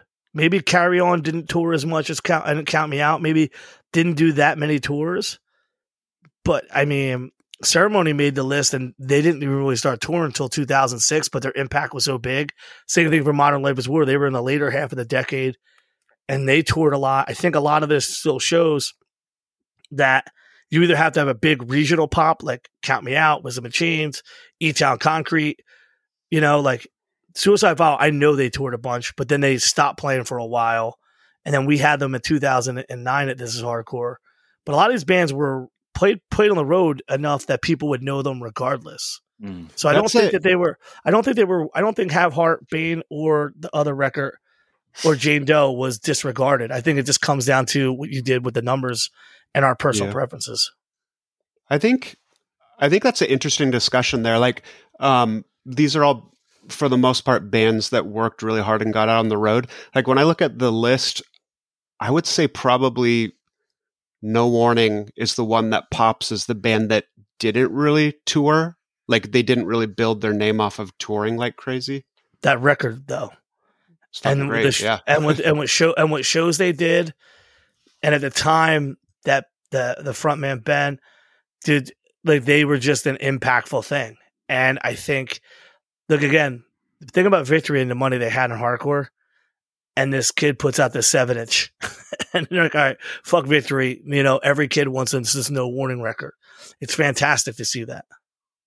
Yeah, that's uh, on Steve Martyr's label, right? And we Yeah. should just one quick note. Uh, Yeah. You said that Madball, the comeback seven inches on Thorp, the CD versions on Thorp, and and Steve puts out that seven inch. Oh, he did the vinyl for that. I didn't even know there was a record for that. That's sick. Right. Yeah, dude. Because you know your boy Zach's got the test press. Shout Oh, out you're the Martyr. man. What's up? Steve Um, rules. Uh, rules. All right, now we go to Ben Edge for uh, some statistics. What's up, Ben? what's going on. Um, so it's funny. I, I broke out all the regions and the years and all, like I do with all of these uh, best of decade lists we do. But uh, Zach did something pretty funny. He he actually created like a professional looking pie graph of um, the uh, regions, and, and there's this giant blue thing that's that's the USA, and it like dominates the entire you know pie, which is funny. But uh, we want to get even more granular than just USA versus other regions. We want to we we always do East Coast, West Coast, and then we do the middle of the country, Midwest slash Texas, and and then we look to other places like continental Europe, Canada, UK, Japan, etc. for these things. So, uh, without looking, I know that the UK dominated the 70s list. East Coast dominated the 80s list, but not by a ton. And I think, and I know East Coast dominated the 90s list by even more. And I think this is the most East Coast dominated list so far. But go figure, you you got two East Coasters to uh, you know, contribute their lists. So we you you kind of got what you expected. So we have 54 picks from the East Coast, 28 from the West Coast, nine from the Midwest slash Texas, one American pick that just can't be categorized by region, which is Limp Wrist, because we found out, and I've played many shows with Limp Wrist, but never really thought about like where is this band from? Because i think martine he's from chicago then he moved to california but i never thought about the other members it's like a lot of guys from like buffalo or upstate new york and then martine's not from there and it's it's so random. We just put we put them under miscellaneous united states and then uh, so that means 92 total from the united states two from canada three from the uk uk keeps keeps shrinking um, and and three from continental continental Europe, zero from Japan, zero from Australia is is what we have on this 100 list. Any thoughts on that, Zach? Uh, I think it's a bad idea. I don't know about Australia in the 2000s, but as far as Japan, I have a bunch on my personal list. Everyone can check uh, 185milesouth.com. The master list is there as well as our individual list. I got a bunch of stuff. I uh, I don't know that Crow Records on there. Um, I'll I'll mispronounce the band, but Muga M U G A. They're on there. I got a I got a fair amount of stuff, maybe five Japanese things. Um, mm-hmm. so yeah, but disappointing. And you know, I didn't want everything to be West Coast centric, so that's why we got Richie and Joe to help out. And so I think uh, America is pretty well represented, but really, I would love to see some lists if if people live in the UK, continental Europe, Japan, Australia, get at us, hit us with your list. I'd love to see uh, what your perspective is because you know we can only speak for ourselves, but it is not the universal truth. You know, so I don't know. What's your what's your idea, Ben? Um, I mean, it's kind of like it, here's a good question: If you took the two East Coast guys out of it, what would the number what would the breakdown look like i mean it's too much work to do at this point but I, I, still think the east coast would would be the would be the dominating region don't, don't you think zach? Yeah i mean it, it just has been for for hardcore mostly right? Since uh the 90s you know really the 80s i guess too. Or yeah. the the later the second half of the 80s and then to current times. Right. You know or maybe current times is like the first time that it's like switched and you know, there's a lot of West Coast stuff that's on top right now. Yeah, and I, I don't know what a, t- a tens list would would look like, but I just have a feeling that we're only like on our we're we're into our third year of the twenties.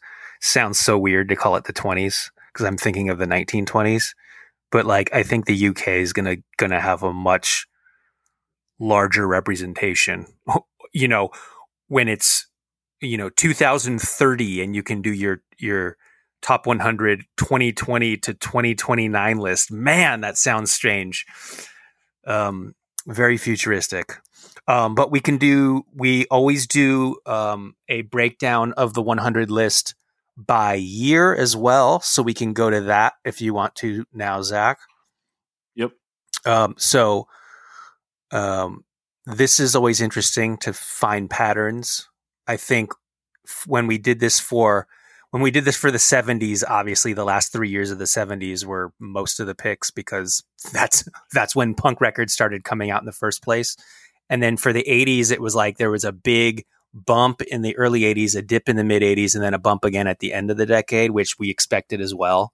Because you have that first generation peaking in like 83 and that second generation peaking in like 88 89 and then for the 90s oh man, uh, I think that we had a huge bump, which was like all, in 1990, which was sort of like the everything getting sloshed over from the 80s, like whatever Chain of Strength bands like that, still putting out records in 1990. Then you had a little bit of a dip, and then it, and then I think it was it held it holds kind of steady the rest of the decade with with the lowest number being the last year of the decade. So here we go for this decade, 2000. We have 16 picks. 2001, 17 picks, 2002, 10, 2003, 13, 2004, 8, 2005, 10, 2006, 9, 2007, 6 picks, 2008, also 6 picks, and 2009, 5 picks.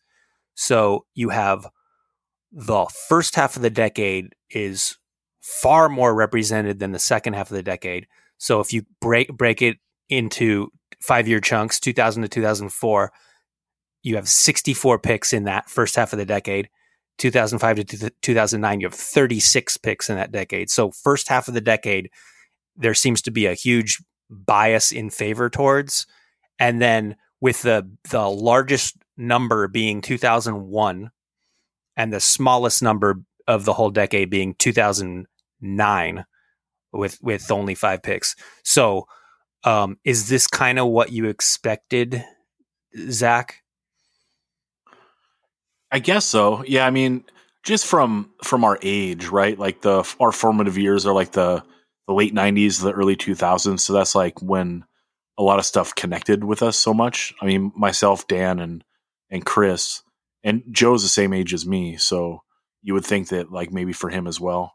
So yeah, I, I figured it would it would aim a little earlier uh, for the for the more popular picks, but I don't know. It, it really, yeah. So those first four years, 2000 and 2003, it looks like is is the bulk, and then it kind of the next few years evens out like an average around like nine, and then it falls off to like an average of of six or five. But really, if you think about it, it's like I don't know how many albums have to come out in a year for it to be considered a great year for hardcore. You know what I mean? It's like if you get five great albums, like that's a pretty good year, right? Well, it's quality versus quantity. You could have a year that has like, you know, only 10 good records, but if five of them are like stone cold classics, then that's a good year, right? So it's like, it really matters. It's just those individual albums that probably matter more. But when you do a thing like this, you know, a hundred's a pretty big number. Like you're going to include stuff that's I guess pretty good when you're getting into the you know 70s 80s 90s not not not just um stuff that's like classic front to back albums. So I think this gives you a good idea of what years you think really hold up compared to others. I mean 2001 I mean we did a Super 7 for 2000 and for 2001 and I remember th- be, kind of being surprised that 2001 was better than I remember it. But I don't think you did a couple Super Sevens within this decade without me, right? You must have done a 2006. Man, I think we did 2006, and that's the Yeah. only other one we did for this decade. right. So, um, uh, how old is Richie? I don't know, Ben. Okay, because I'm trying to think like you're, we're all kind of in that same age group. I just thought, well, I don't know how old Richie is, so maybe He might be seven or eight years older. okay, he's I- I don't definitely really older know. though, right? Definitely so that older. makes sense that the bias would be in favor of the earlier in the decade. And then when you get closer to like where we are now, it seems like it will become harder to judge the later years of a given decade, especially if you did another one for the tens. I don't know if you're going to, but like, th- wouldn't that? I don't think we of- will. It's just too Yeah. soon, right? Like, what Yeah. are what are the rules of the Baseball Hall of Fame? Right? It's like it's it has to be a certain amount of years removed. You know, The only So, Hall like, of Fame, like yeah, the the only Hall of Fame I'm really familiar with is Rock and Roll Hall of Fame, and it has to be 25 years removed for your your first record. Your first re- commercially released recording had to have come out 25 yeah, but years who ago. gives a fuck about the Rock and Roll Hall of Fame? Ben? well, It's who gives a fuck about the Baseball Cool. Hall of Fame, right? It's pretty good. It's a pretty good Hall of Fame. The Baseball Hall of Fame is a pretty good Hall of Fame. What's cool about the Baseball Hall of Fame, and I only know this tangentially from other people talking about it, is that there will be years where no one is inducted, which is so cool because it's just like, you know, the people who we're not doing this just to put on a show like an H- HBO three hour program to get ratings, like kind of a Rock and Roll Hall of Fame thing. We're just doing this shit because this is what really matters. So that that's kind of cool, like integrity wise. Yes, way better. Okay, Ben, thanks so much for your help. Yeah. Okay, let's jump into this other stat, and then we're almost done with stats, and we can go back to just shooting the shit. I want to talk about the albums that made the list with zero consensus, and I think that this really speaks to, um, I guess the consensus of this list. Not to overplay that word, but basically, record number one through number eighty nine all had at least two people vote for it, which I think is is very important when it comes to this. That's why I wanted to to do it this way. But uh, of the albums that made the list that only one person voted for, number 90, we talked that. Uh, Richie put it number four. Lars Frederiksen and the Bastards, the album Viking, came in number 90. Um, my number four was the Lawrence Arms LP, O Calcutta. So it came in at 91. Chris ranked Pressure Point, Resist, and Riot number nine. So it came in at number 95. Uh, Joe put Reach the Sky, Friends, Lies, in the End of the World at number 10. It came in at number 97. And he also put A Night, A Place Called Home at number 11. That came in at 99. So Dan is truly a man of the people.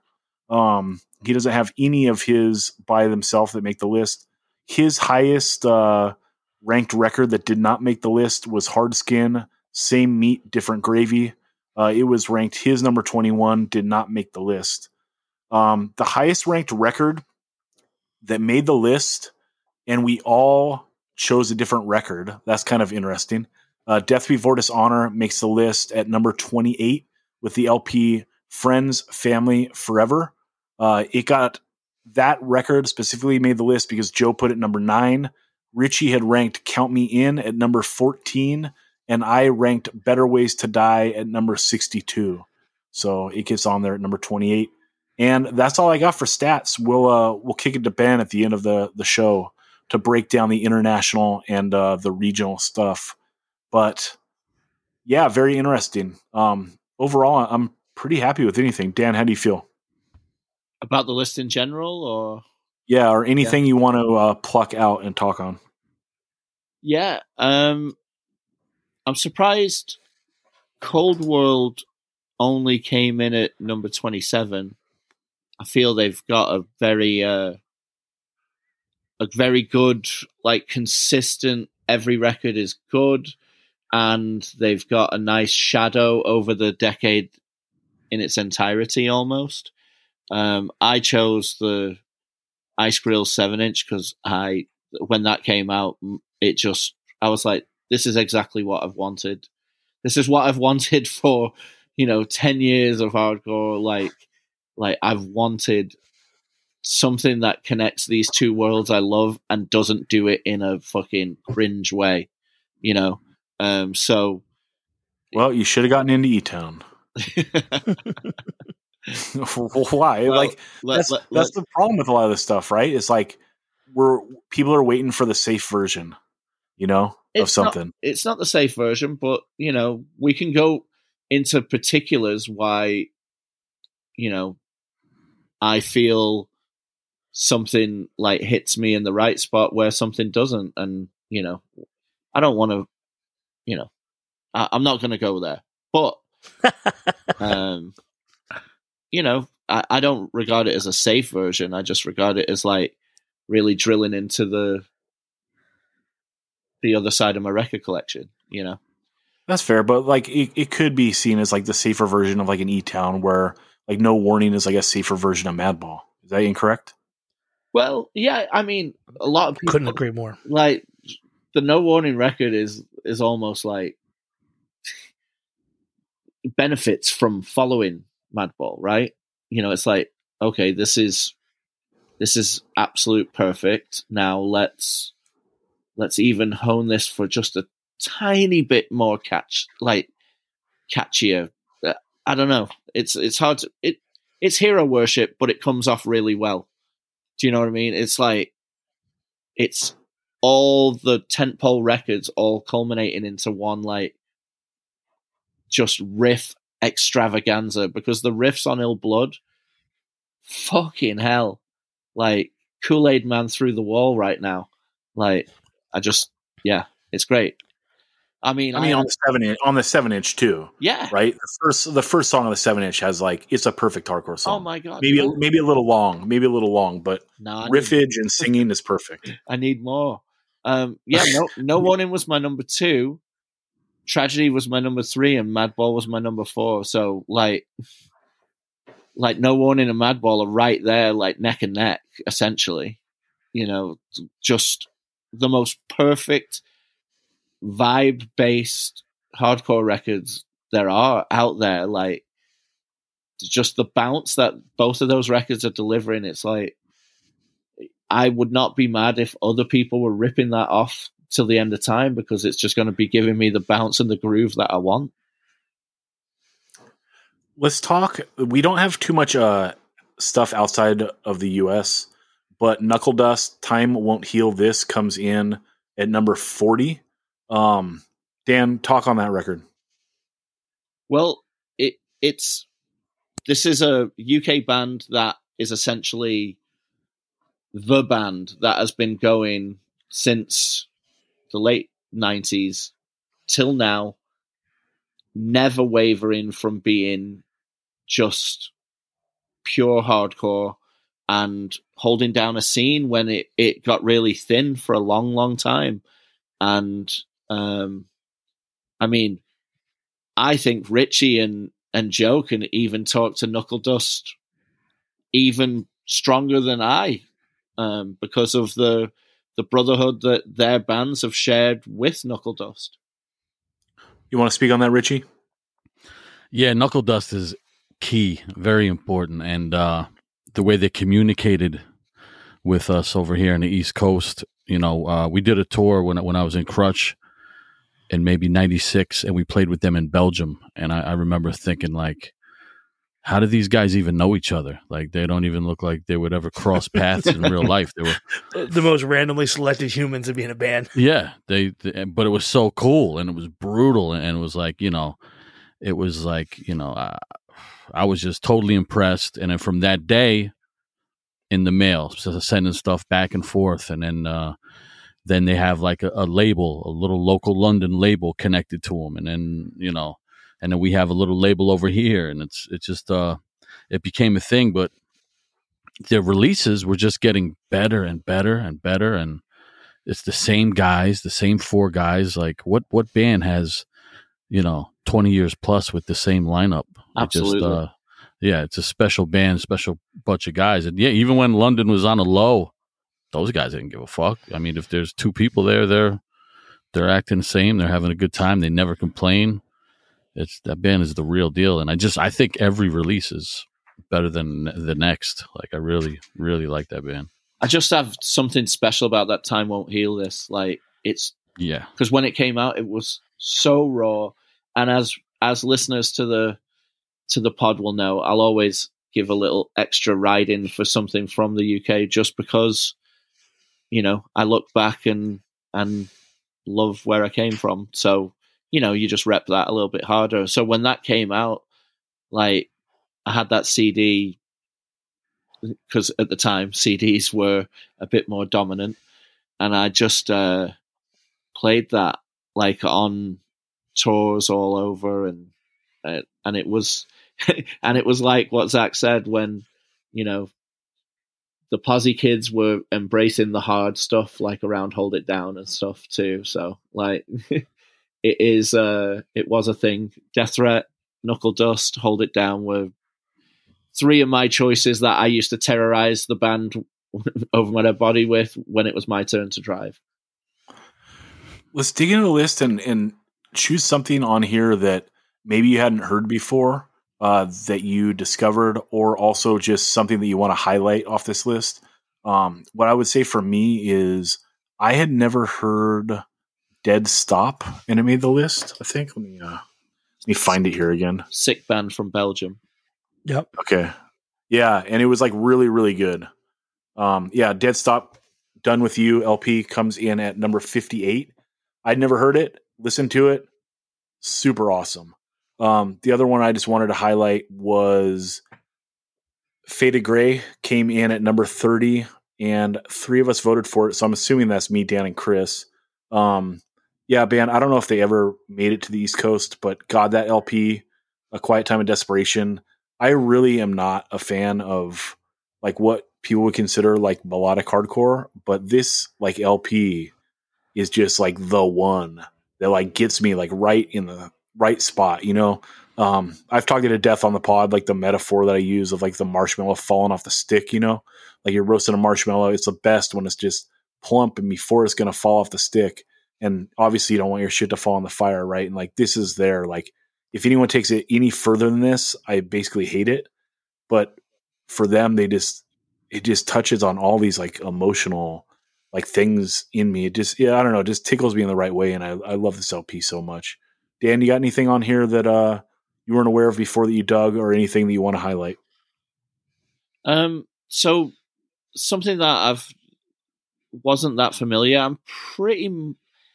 It's pretty much everything on the the list that I at least have listened to. Well, actually, I don't really know Title Fight, and I've probably listened to that Lars Frederiksen and the Bastards, but I'm definitely going to go back and listen to it now with how strong the recommendation is to that.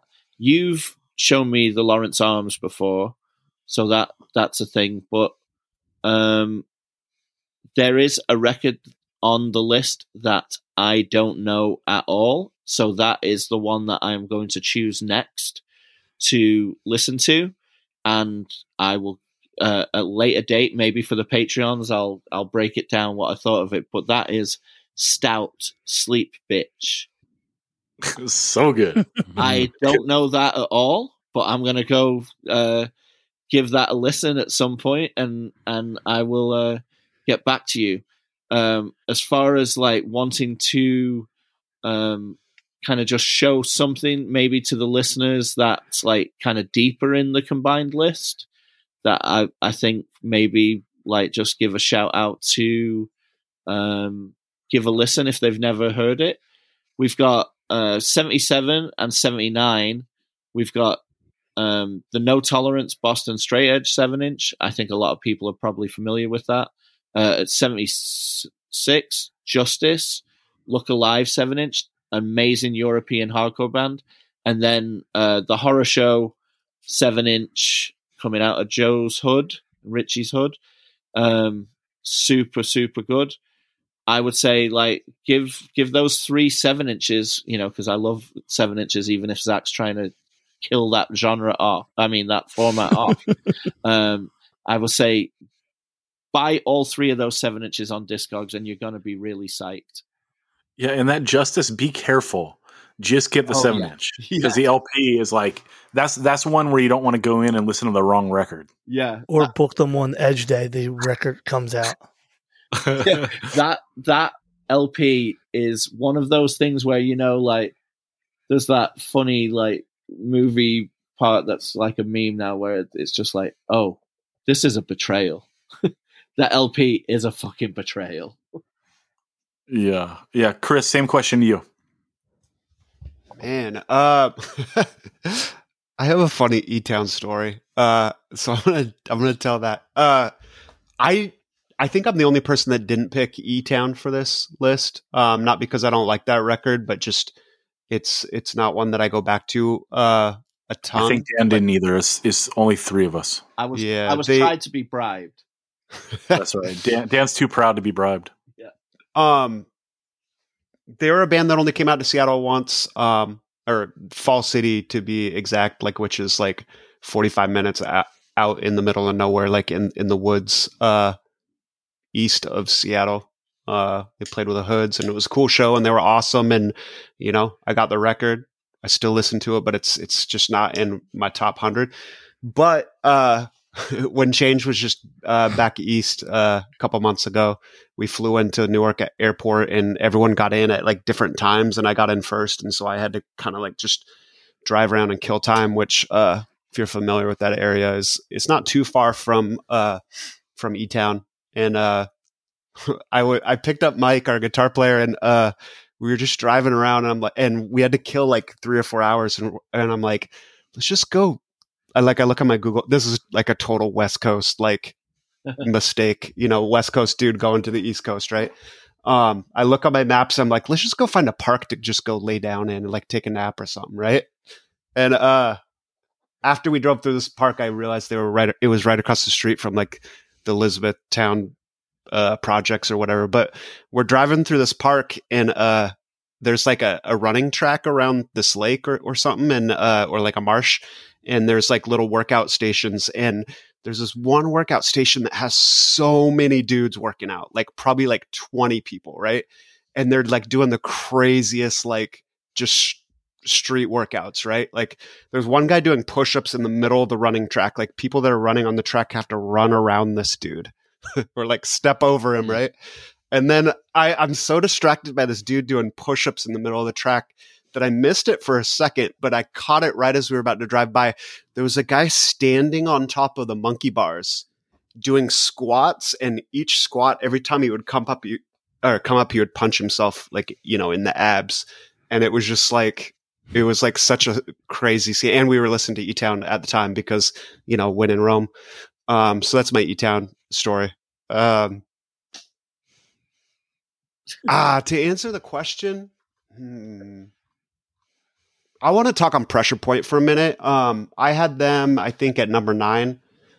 Uh, I think you said I can't find them on the list, but I think it's somewhere around ninety. Um, I just think this is, in my opinion, the best American Oi Oi records since Do or Die. Uh, this is a fantastic record.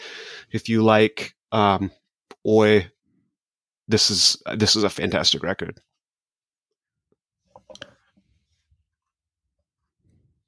Jesus. Sorry, I'm messing with my mute button. I uh, did you see the guy in the park that shot Logram? Sorry, bad I detail. didn't. joke. Well, I thought that was in like Houston or something. Bad die for the fame joke. You, you Uh, can't say guy. You got to say the lyrics. I'm not saying. the- I'm not saying the lyric. Ah, got him. well, Fuck. Backfire on me, dude. E Got Town, like I have a special place for them too, just because I don't know for whatever reason. Like when I started playing in hardcore bands, like it was like a big thing that got put in us by I don't know who or what, but like was to play hard every night, whether people showed up or not, right? And like I played in a band that toured, and like we played to like no people a lot of nights, and we always played hard. So like whoever, like you, you can't. The diehards show up, right? So if you draw thirty people, like those are the diehards, right? Like why are you gonna punish the thirty people that show up and give them a bad show because three hundred people didn't show up, right? The realists show up, so they deserve you to play hard for them, right? And I've always tried to do that. Um, in E Town, like when they came out, the first time I saw them, they played Galita to I don't know twenty people, and they killed it.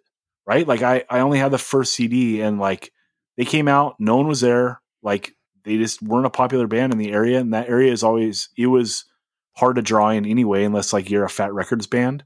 Um, and they came and played, and they played like really hard, and like were really good, and like I don't know that just crossing over with like that that punk mentality and having a band like that like like exhibit it it just made me really love them and like the second time i saw them was at chain reaction like on a real real mixed bill. It was like kill your idols carry on and e-town.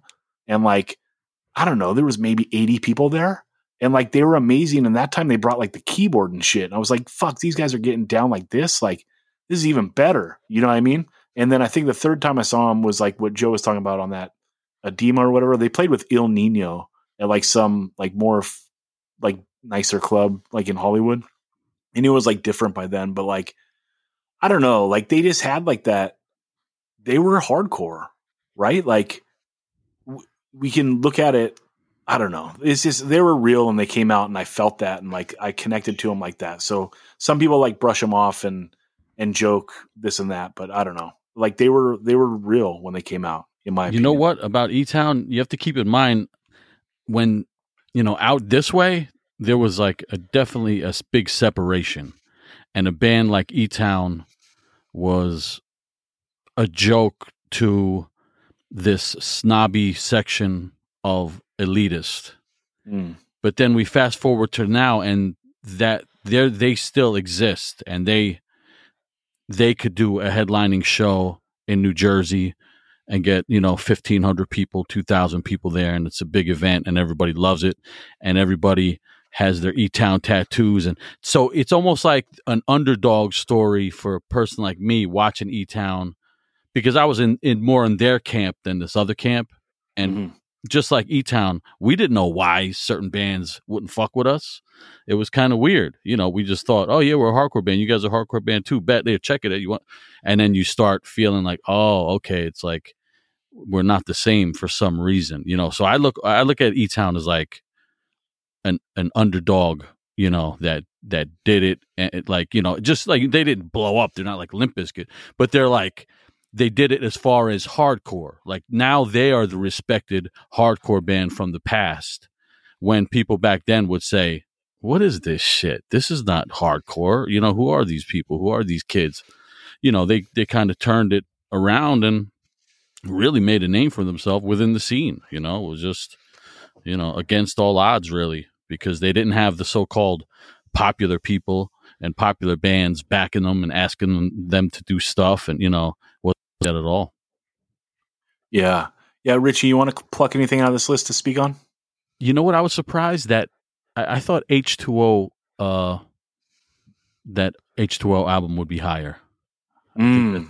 that's a real good album i thought it would really be up there i thought it would be in the top 20 easy i think it's in the Yeah. 30s wh- wherever we have it which is not bad that's a great showing but very surprised i thought especially with uh you know i thought you know we have some west coast guys they might like that style a little more anyway but what do i know i don't know Yeah, it comes in at number 44, H2O, Nothing to Prove.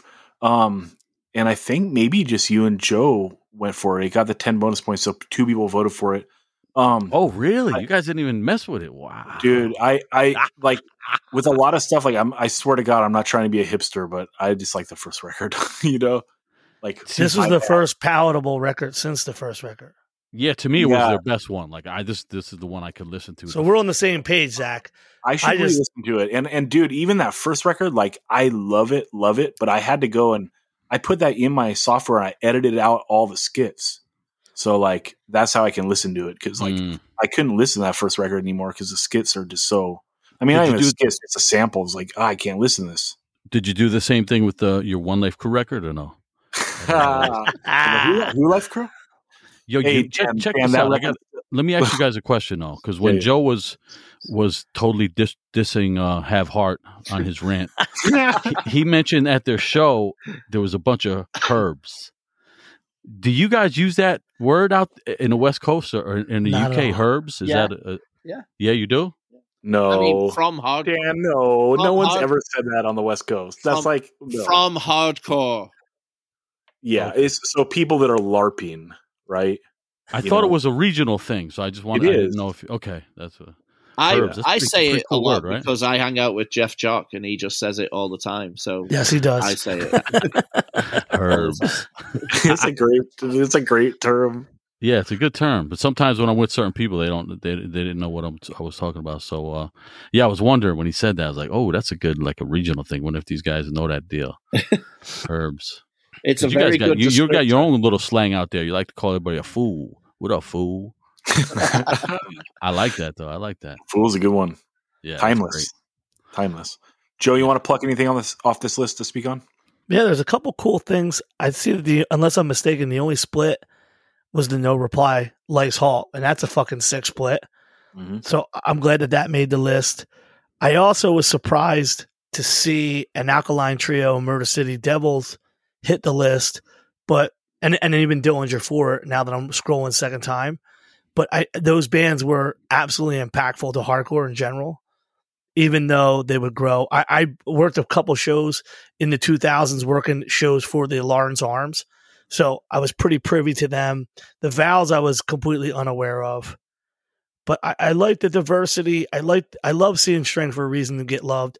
I love seeing a lot of bands that would not make someone who was trying to look cool for Revolver uh in here. You know, like this is earnest. All these bands earned their place, and this is an earnest thing. No one tried to cool guy anybody. Can you imagine if Death Threat had been number one on the Revolver list?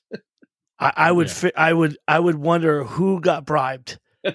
you know, because it, it- it's it's it's semantics, and it's like, oh, you know, we want to make sure this band, and, and and to go back to that first point, a band like Set to Explode never would have made the top hundred, and, and, and that's because it's the way it goes. It's always about thing. Now, obviously, the certain records probably were placeholders for bands, like in the case of the title fight thing. Like towards the end of the 2000s here, nothing could touch title fight.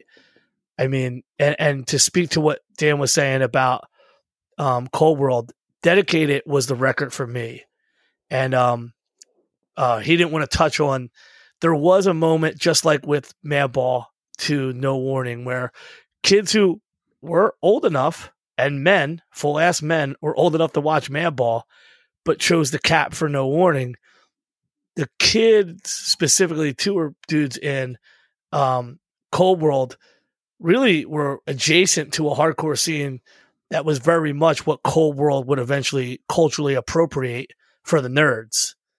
And it was only and it was only and it and it was only through the love of the Keystone hardcore scene coming together that eventually all was absolved or forgotten. But there was a li- like a little line in the sand, like, "Oh, now you guys are going to get funny and start, re- you know, being into this kind of stuff." Yeah, totally. In the beginning, in the beginning, it was like not mocking an E Town Concrete thing, but more or less like, "Oh, you nerds want to have your own hard band."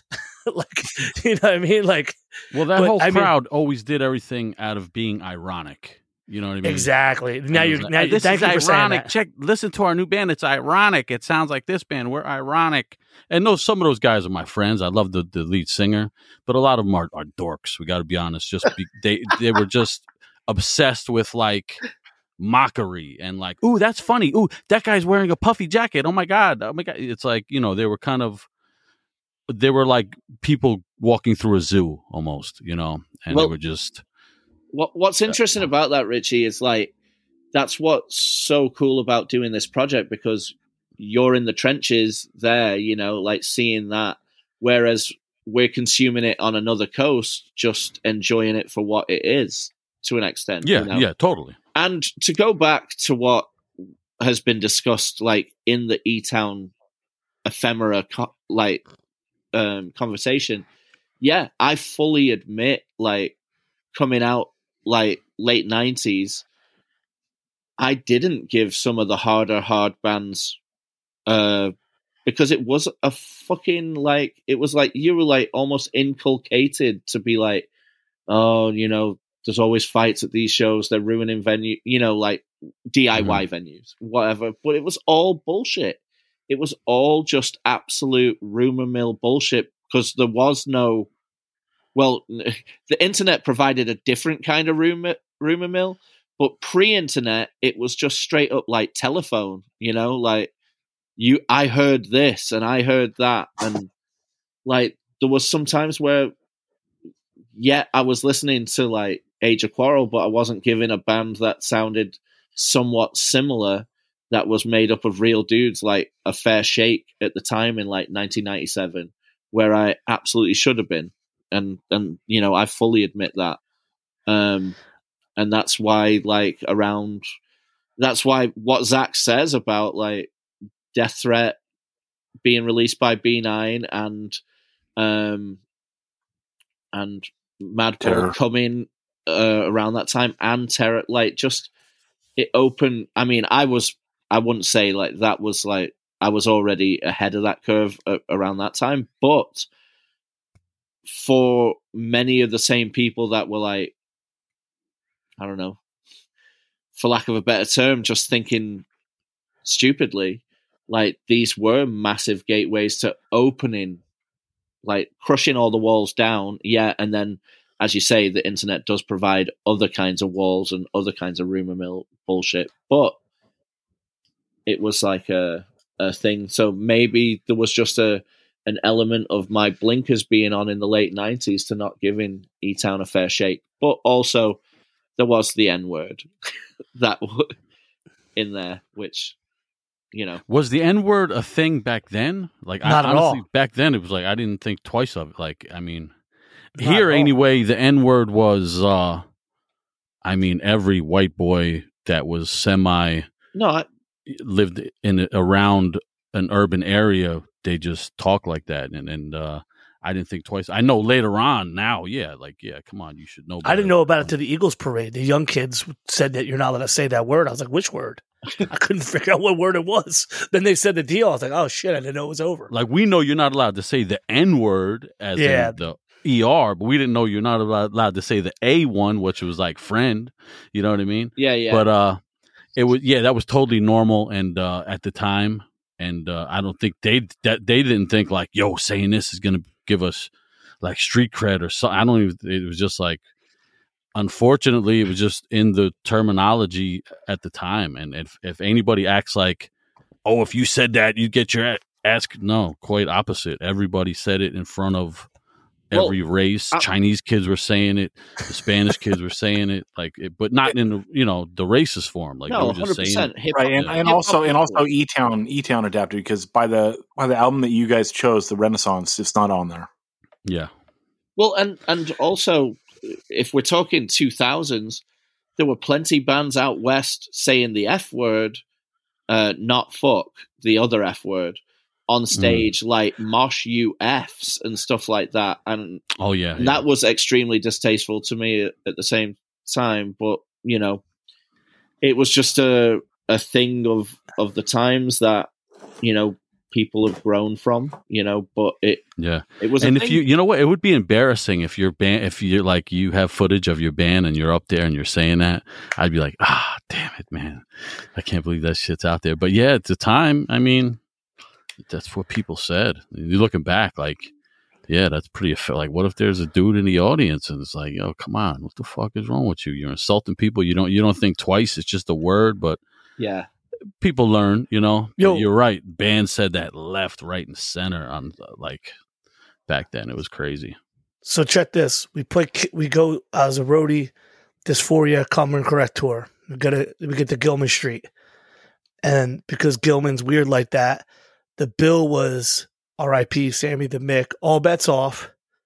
Dysphoria, and then it was uh, Kill the Man Who Questions from Philly, page ninety nine, and then Comin' Correct. sick lineup. And Sammy the Mick got up first, and he dropped the the F Yeah, and no factor while he played. Sammy the Mick. And then uh show gets to come and correct. Page 99 said something, but we didn't really catch all what was going down. The Kill the Man Who Questions people, we I knew them because I went to the punk shows in the area, but we weren't friendly and they were older than me. And then during Coming Correct, Rick was like, We all gotta get along and saying whatever crazy spiel he had. And um Andrew, who actually plays in Limp Wrist, and this is why I put his thing on my my thing.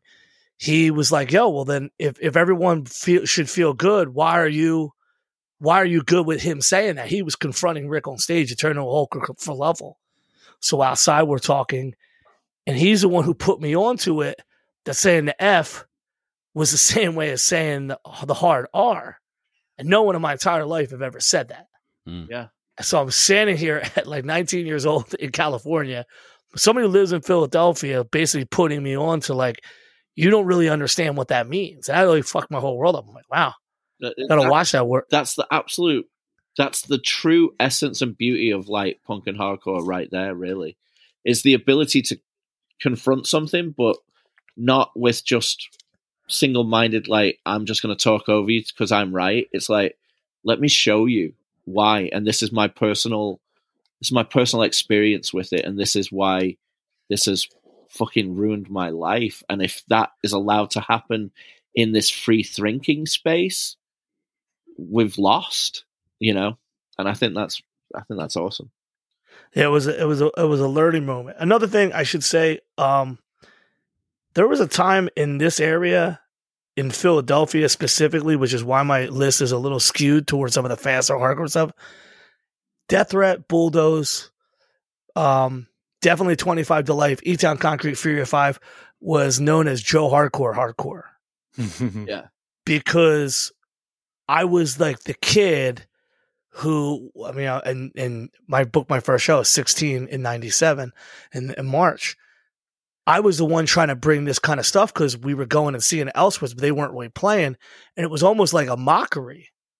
And then towards the end of the '90s, like E Town now is playing the Trocadero. Then the people who were mocking this stuff is either for it or they're already out of hardcore. I find it very bizarre that at a time when like other stuff was very popular, that all of a sudden the things that we were kind of made fun of for, like, got bigger in this whole entire area. And and I love that you guys put some love on the Stout because they got a lot of they had a lot of people at the, in the 2000s. Same thing for Strength for a Reason. There's a lot of bands that were smaller A lot of those records in the in the 40s and 50s in the list were smaller, but their impact impacted people in hardcore. So his list is really cool in that regard. And uh I, I just really like that, you know, if someone's if someone is young and wanted to check out some records, man, you know, you can't go wrong at Stop and Think. You can't go wrong at some of these. Actually, you said Faded Gray. I remember they're from Vegas. That's why. That's why they never came to the East. But we played Vegas and Reno pretty regularly on our tours, so we played with them one time. But I, until you put that on the list, I'm like, oh shit, I hadn't thought about that band in years. I think they might You have know- done a small tour with Count Me Out. Uh, that was that it was a very small uh, national tour that they did with Count Me Out. Um, that's that's probably it. Also, another thing is the explosion, dude. There was a minute in Philly and Boston and Richmond where that band for hard like, in hardcore before they went and played bigger stuff. Every hardcore band from those city, every hardcore kid, everyone loved them. So I'm glad to see some of these snapshots and the things that were still around. Overall, I was just happy that you guys asked us to be a part of it. I know this is like, you know, the 185 mile south. You guys are the the best hardcore podcast talking about real music, real records, and real cool shit. So I was really happy to be a part of it and get to go back and forth with you guys. And also, it's kind of crazy to think of the diversity of each individual's list. Are you guys gonna be posting these lists for everyone to consume, yeah, they're or just up. the main list? They're up. Everyone can check. The list is on the website, 185milessouth.com, and all our individual lists are up on the, the website too. Dude, that's so fucking cool. Yeah, I mean, the beauty in hardcore in the 2000s, and Daniel was a part of this. I mean, he played a basement in West Philadelphia with Death Threat and Terror's first tour. You know, like that's crazy. Like his band was a part of a basement show, and you can't even book any of them bands at a basement now. The mm. fucking house would get shut down by the police. Well, you know what? but at the time, there were still bands having to go down to the basement to build their bands up. I mean, I see mental in basements. I see a lot. I, I fucking hate a house show now. You can't get me to see anybody unless it's Wisdom in Chains because Richie's my best friend. Aside from that, I'm not seeing none of your in no raggedy ass. house. What are you crazy? That's what I'm saying. I ain't playing no fucking raggedy Unless they basement shows. yeah, maybe yeah. If the mom's cooking something nice, nice sweet sauce, you know, maybe we'll come by. But th- a lot of cool shit came from the basements of hardcore, and I and I almost wish that sometimes bands would go back, not to do it anachronistically, but go back to the DIY part and and build the names up the right way because that's why those records from those bands who did that work then stick out 20 years later to me. Mm. That's my perspective on that list. You know what's funny, Joe? Is and you I'm- know what? You guys schooled me on uh, carry on and count me out. I gotta, I gotta Oh, check this shit out now. you're gonna love it, Dude, Richard. carry on sick. Those fucking records. Dude, I'm telling you, Rich. Like, Joe, I'm you know how you. I get. I kind of lose focus, and I just well, you got to remember also, and and this is for everyone listening. We were divided by cities and different groups. Like, Carry On never played a proper venue in in the Pennsylvania area, except for maybe like maybe if that I don't even think that Lemoyne venue was out. They were playing like the Stalag 13, and like they were playing different stuff. You know, so mm-hmm. like We've and the internet didn't make everybody you weren't able just to click on a screen and scroll down and see this. So they either hip to carry on or you weren't because philly had it. And that's what the kind of shows. I was always like well i'm gonna go see some hardcore. And i was glad i was because carry on literally them and internal affairs and you know that whole california thing that was coming out even i noticed th- a throwdown even though it was haymaker throwdown made it out like the california scene came up hard in the 2000s out here mm. Dan, what are you trying to say? it's funny you bring up that um, basement show with Death Threat and Terror because that tour was, you know, Vogel and I would be down front for Death Threat every night singing Dead at Birth. And then Terror played London last night, and I'm over here for a holiday visiting friends, and we went down for the High Vis Terror show. And um, I'm up front singing along. They they go into um, Dead at Birth, and I I just start losing my shit and singing along.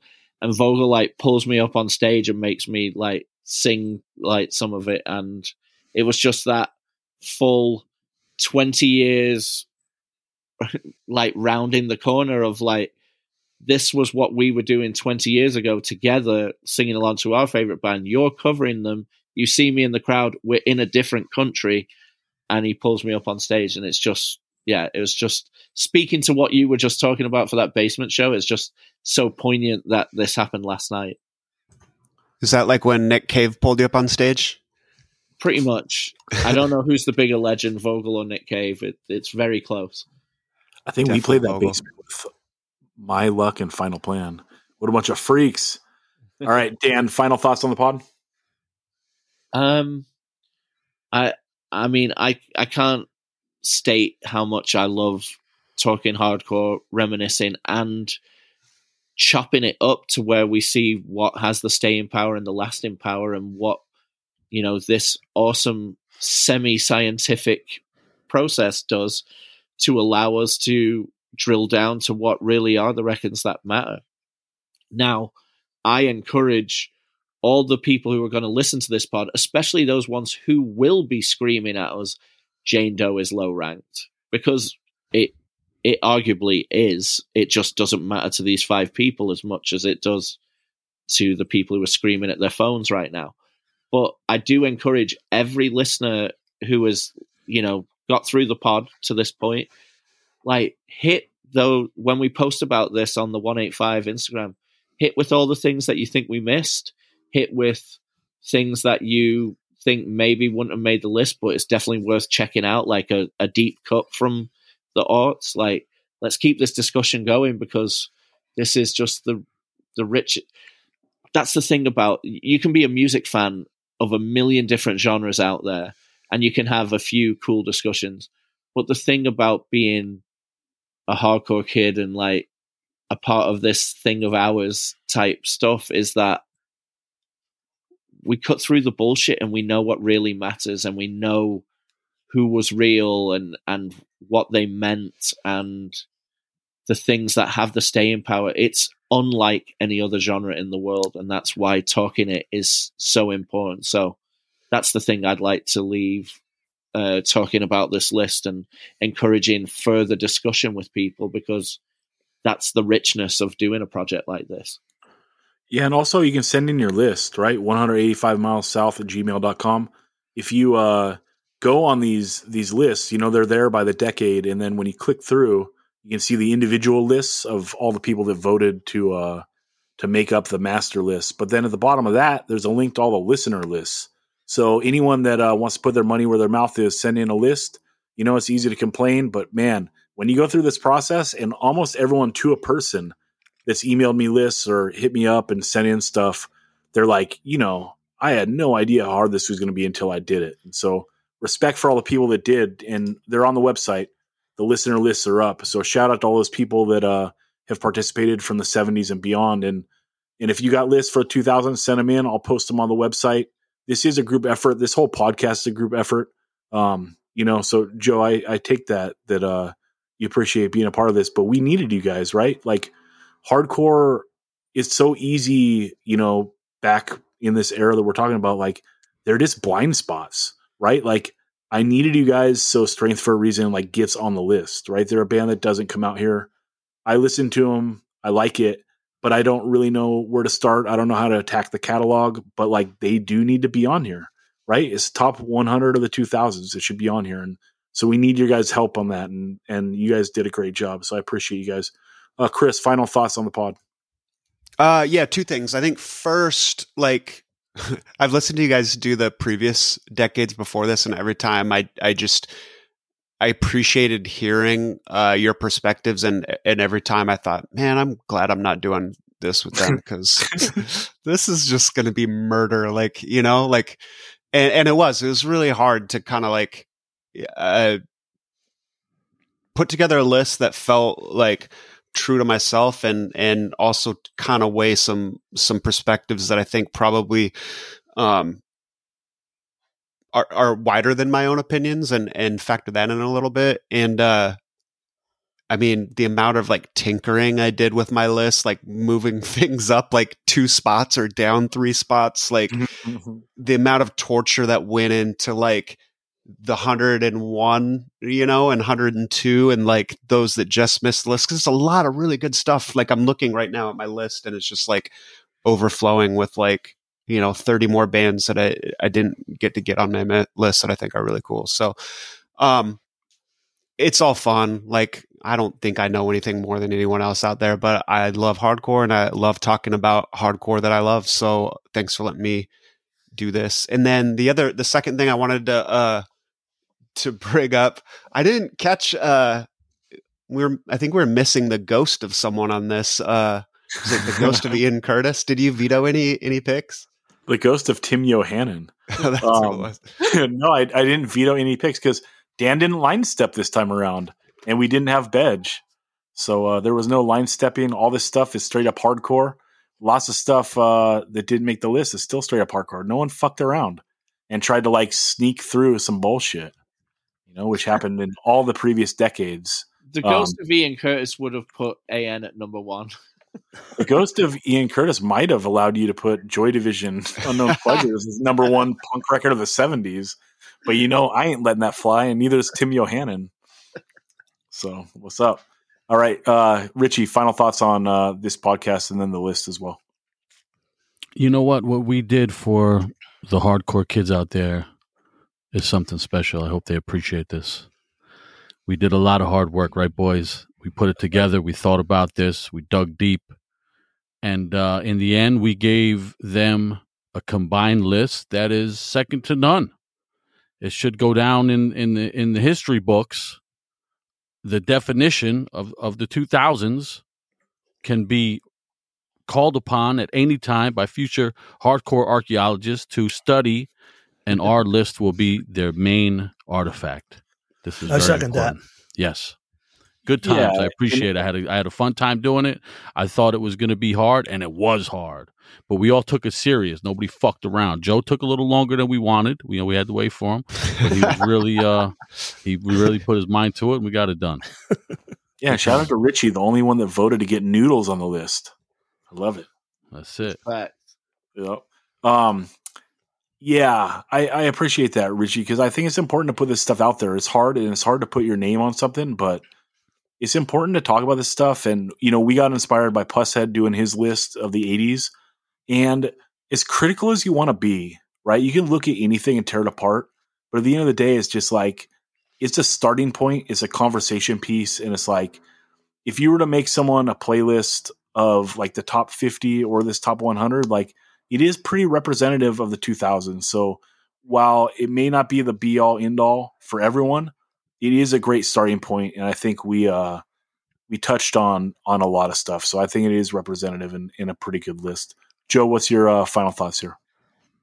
again, just to be included in a conversation about hardcore is always fun. But when it's with people amongst my peers, my friends, people that I've known for so long and whose opinions I respect, it's it's just nice to be a part of this. I I truly have a time when I read this shit on the internet when these lists come out, and I just grind my teeth, and then the social media way of constantly tweeting and all that gets on my nerves. So to have a good conversation and not have any like grinding points where we can't agree would aggravate me. Whereas with this, we all kind of went back and forth.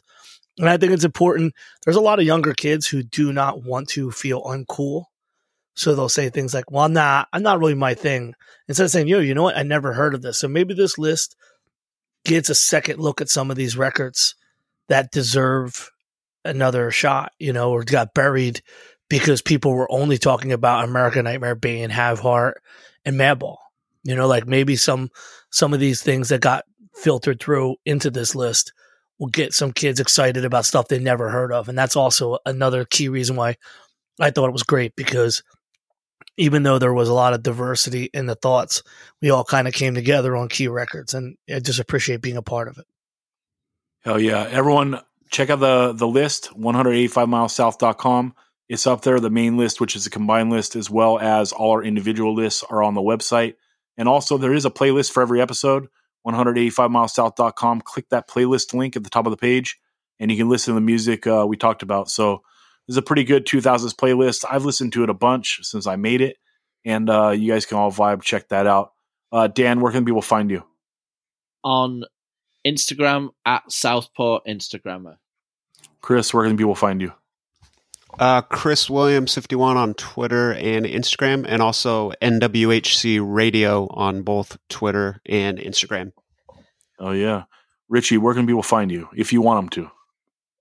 Uh, I don't have any personal Instagram, but the band Wisdom in Chains on uh on Instagram and and a new label Never Ran Never Will on Instagram. Follow that for some good upcoming and future releases. Hell yeah, Joe, where can people find you? At the Joe Hardcore Instagram and Twitter. Hell yeah, everyone get at me. 185 miles south at gmail.com. That's the best way. I respond to everyone. You can also get at 185 miles south on Instagram or Twitter. That one gets a little weirder. I don't know how it works, so I might not get back to you. The Gmail is the best way.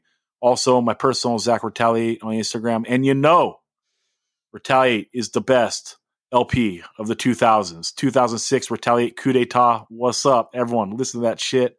Learn it. Love it. I love you all. We'll talk to you all soon.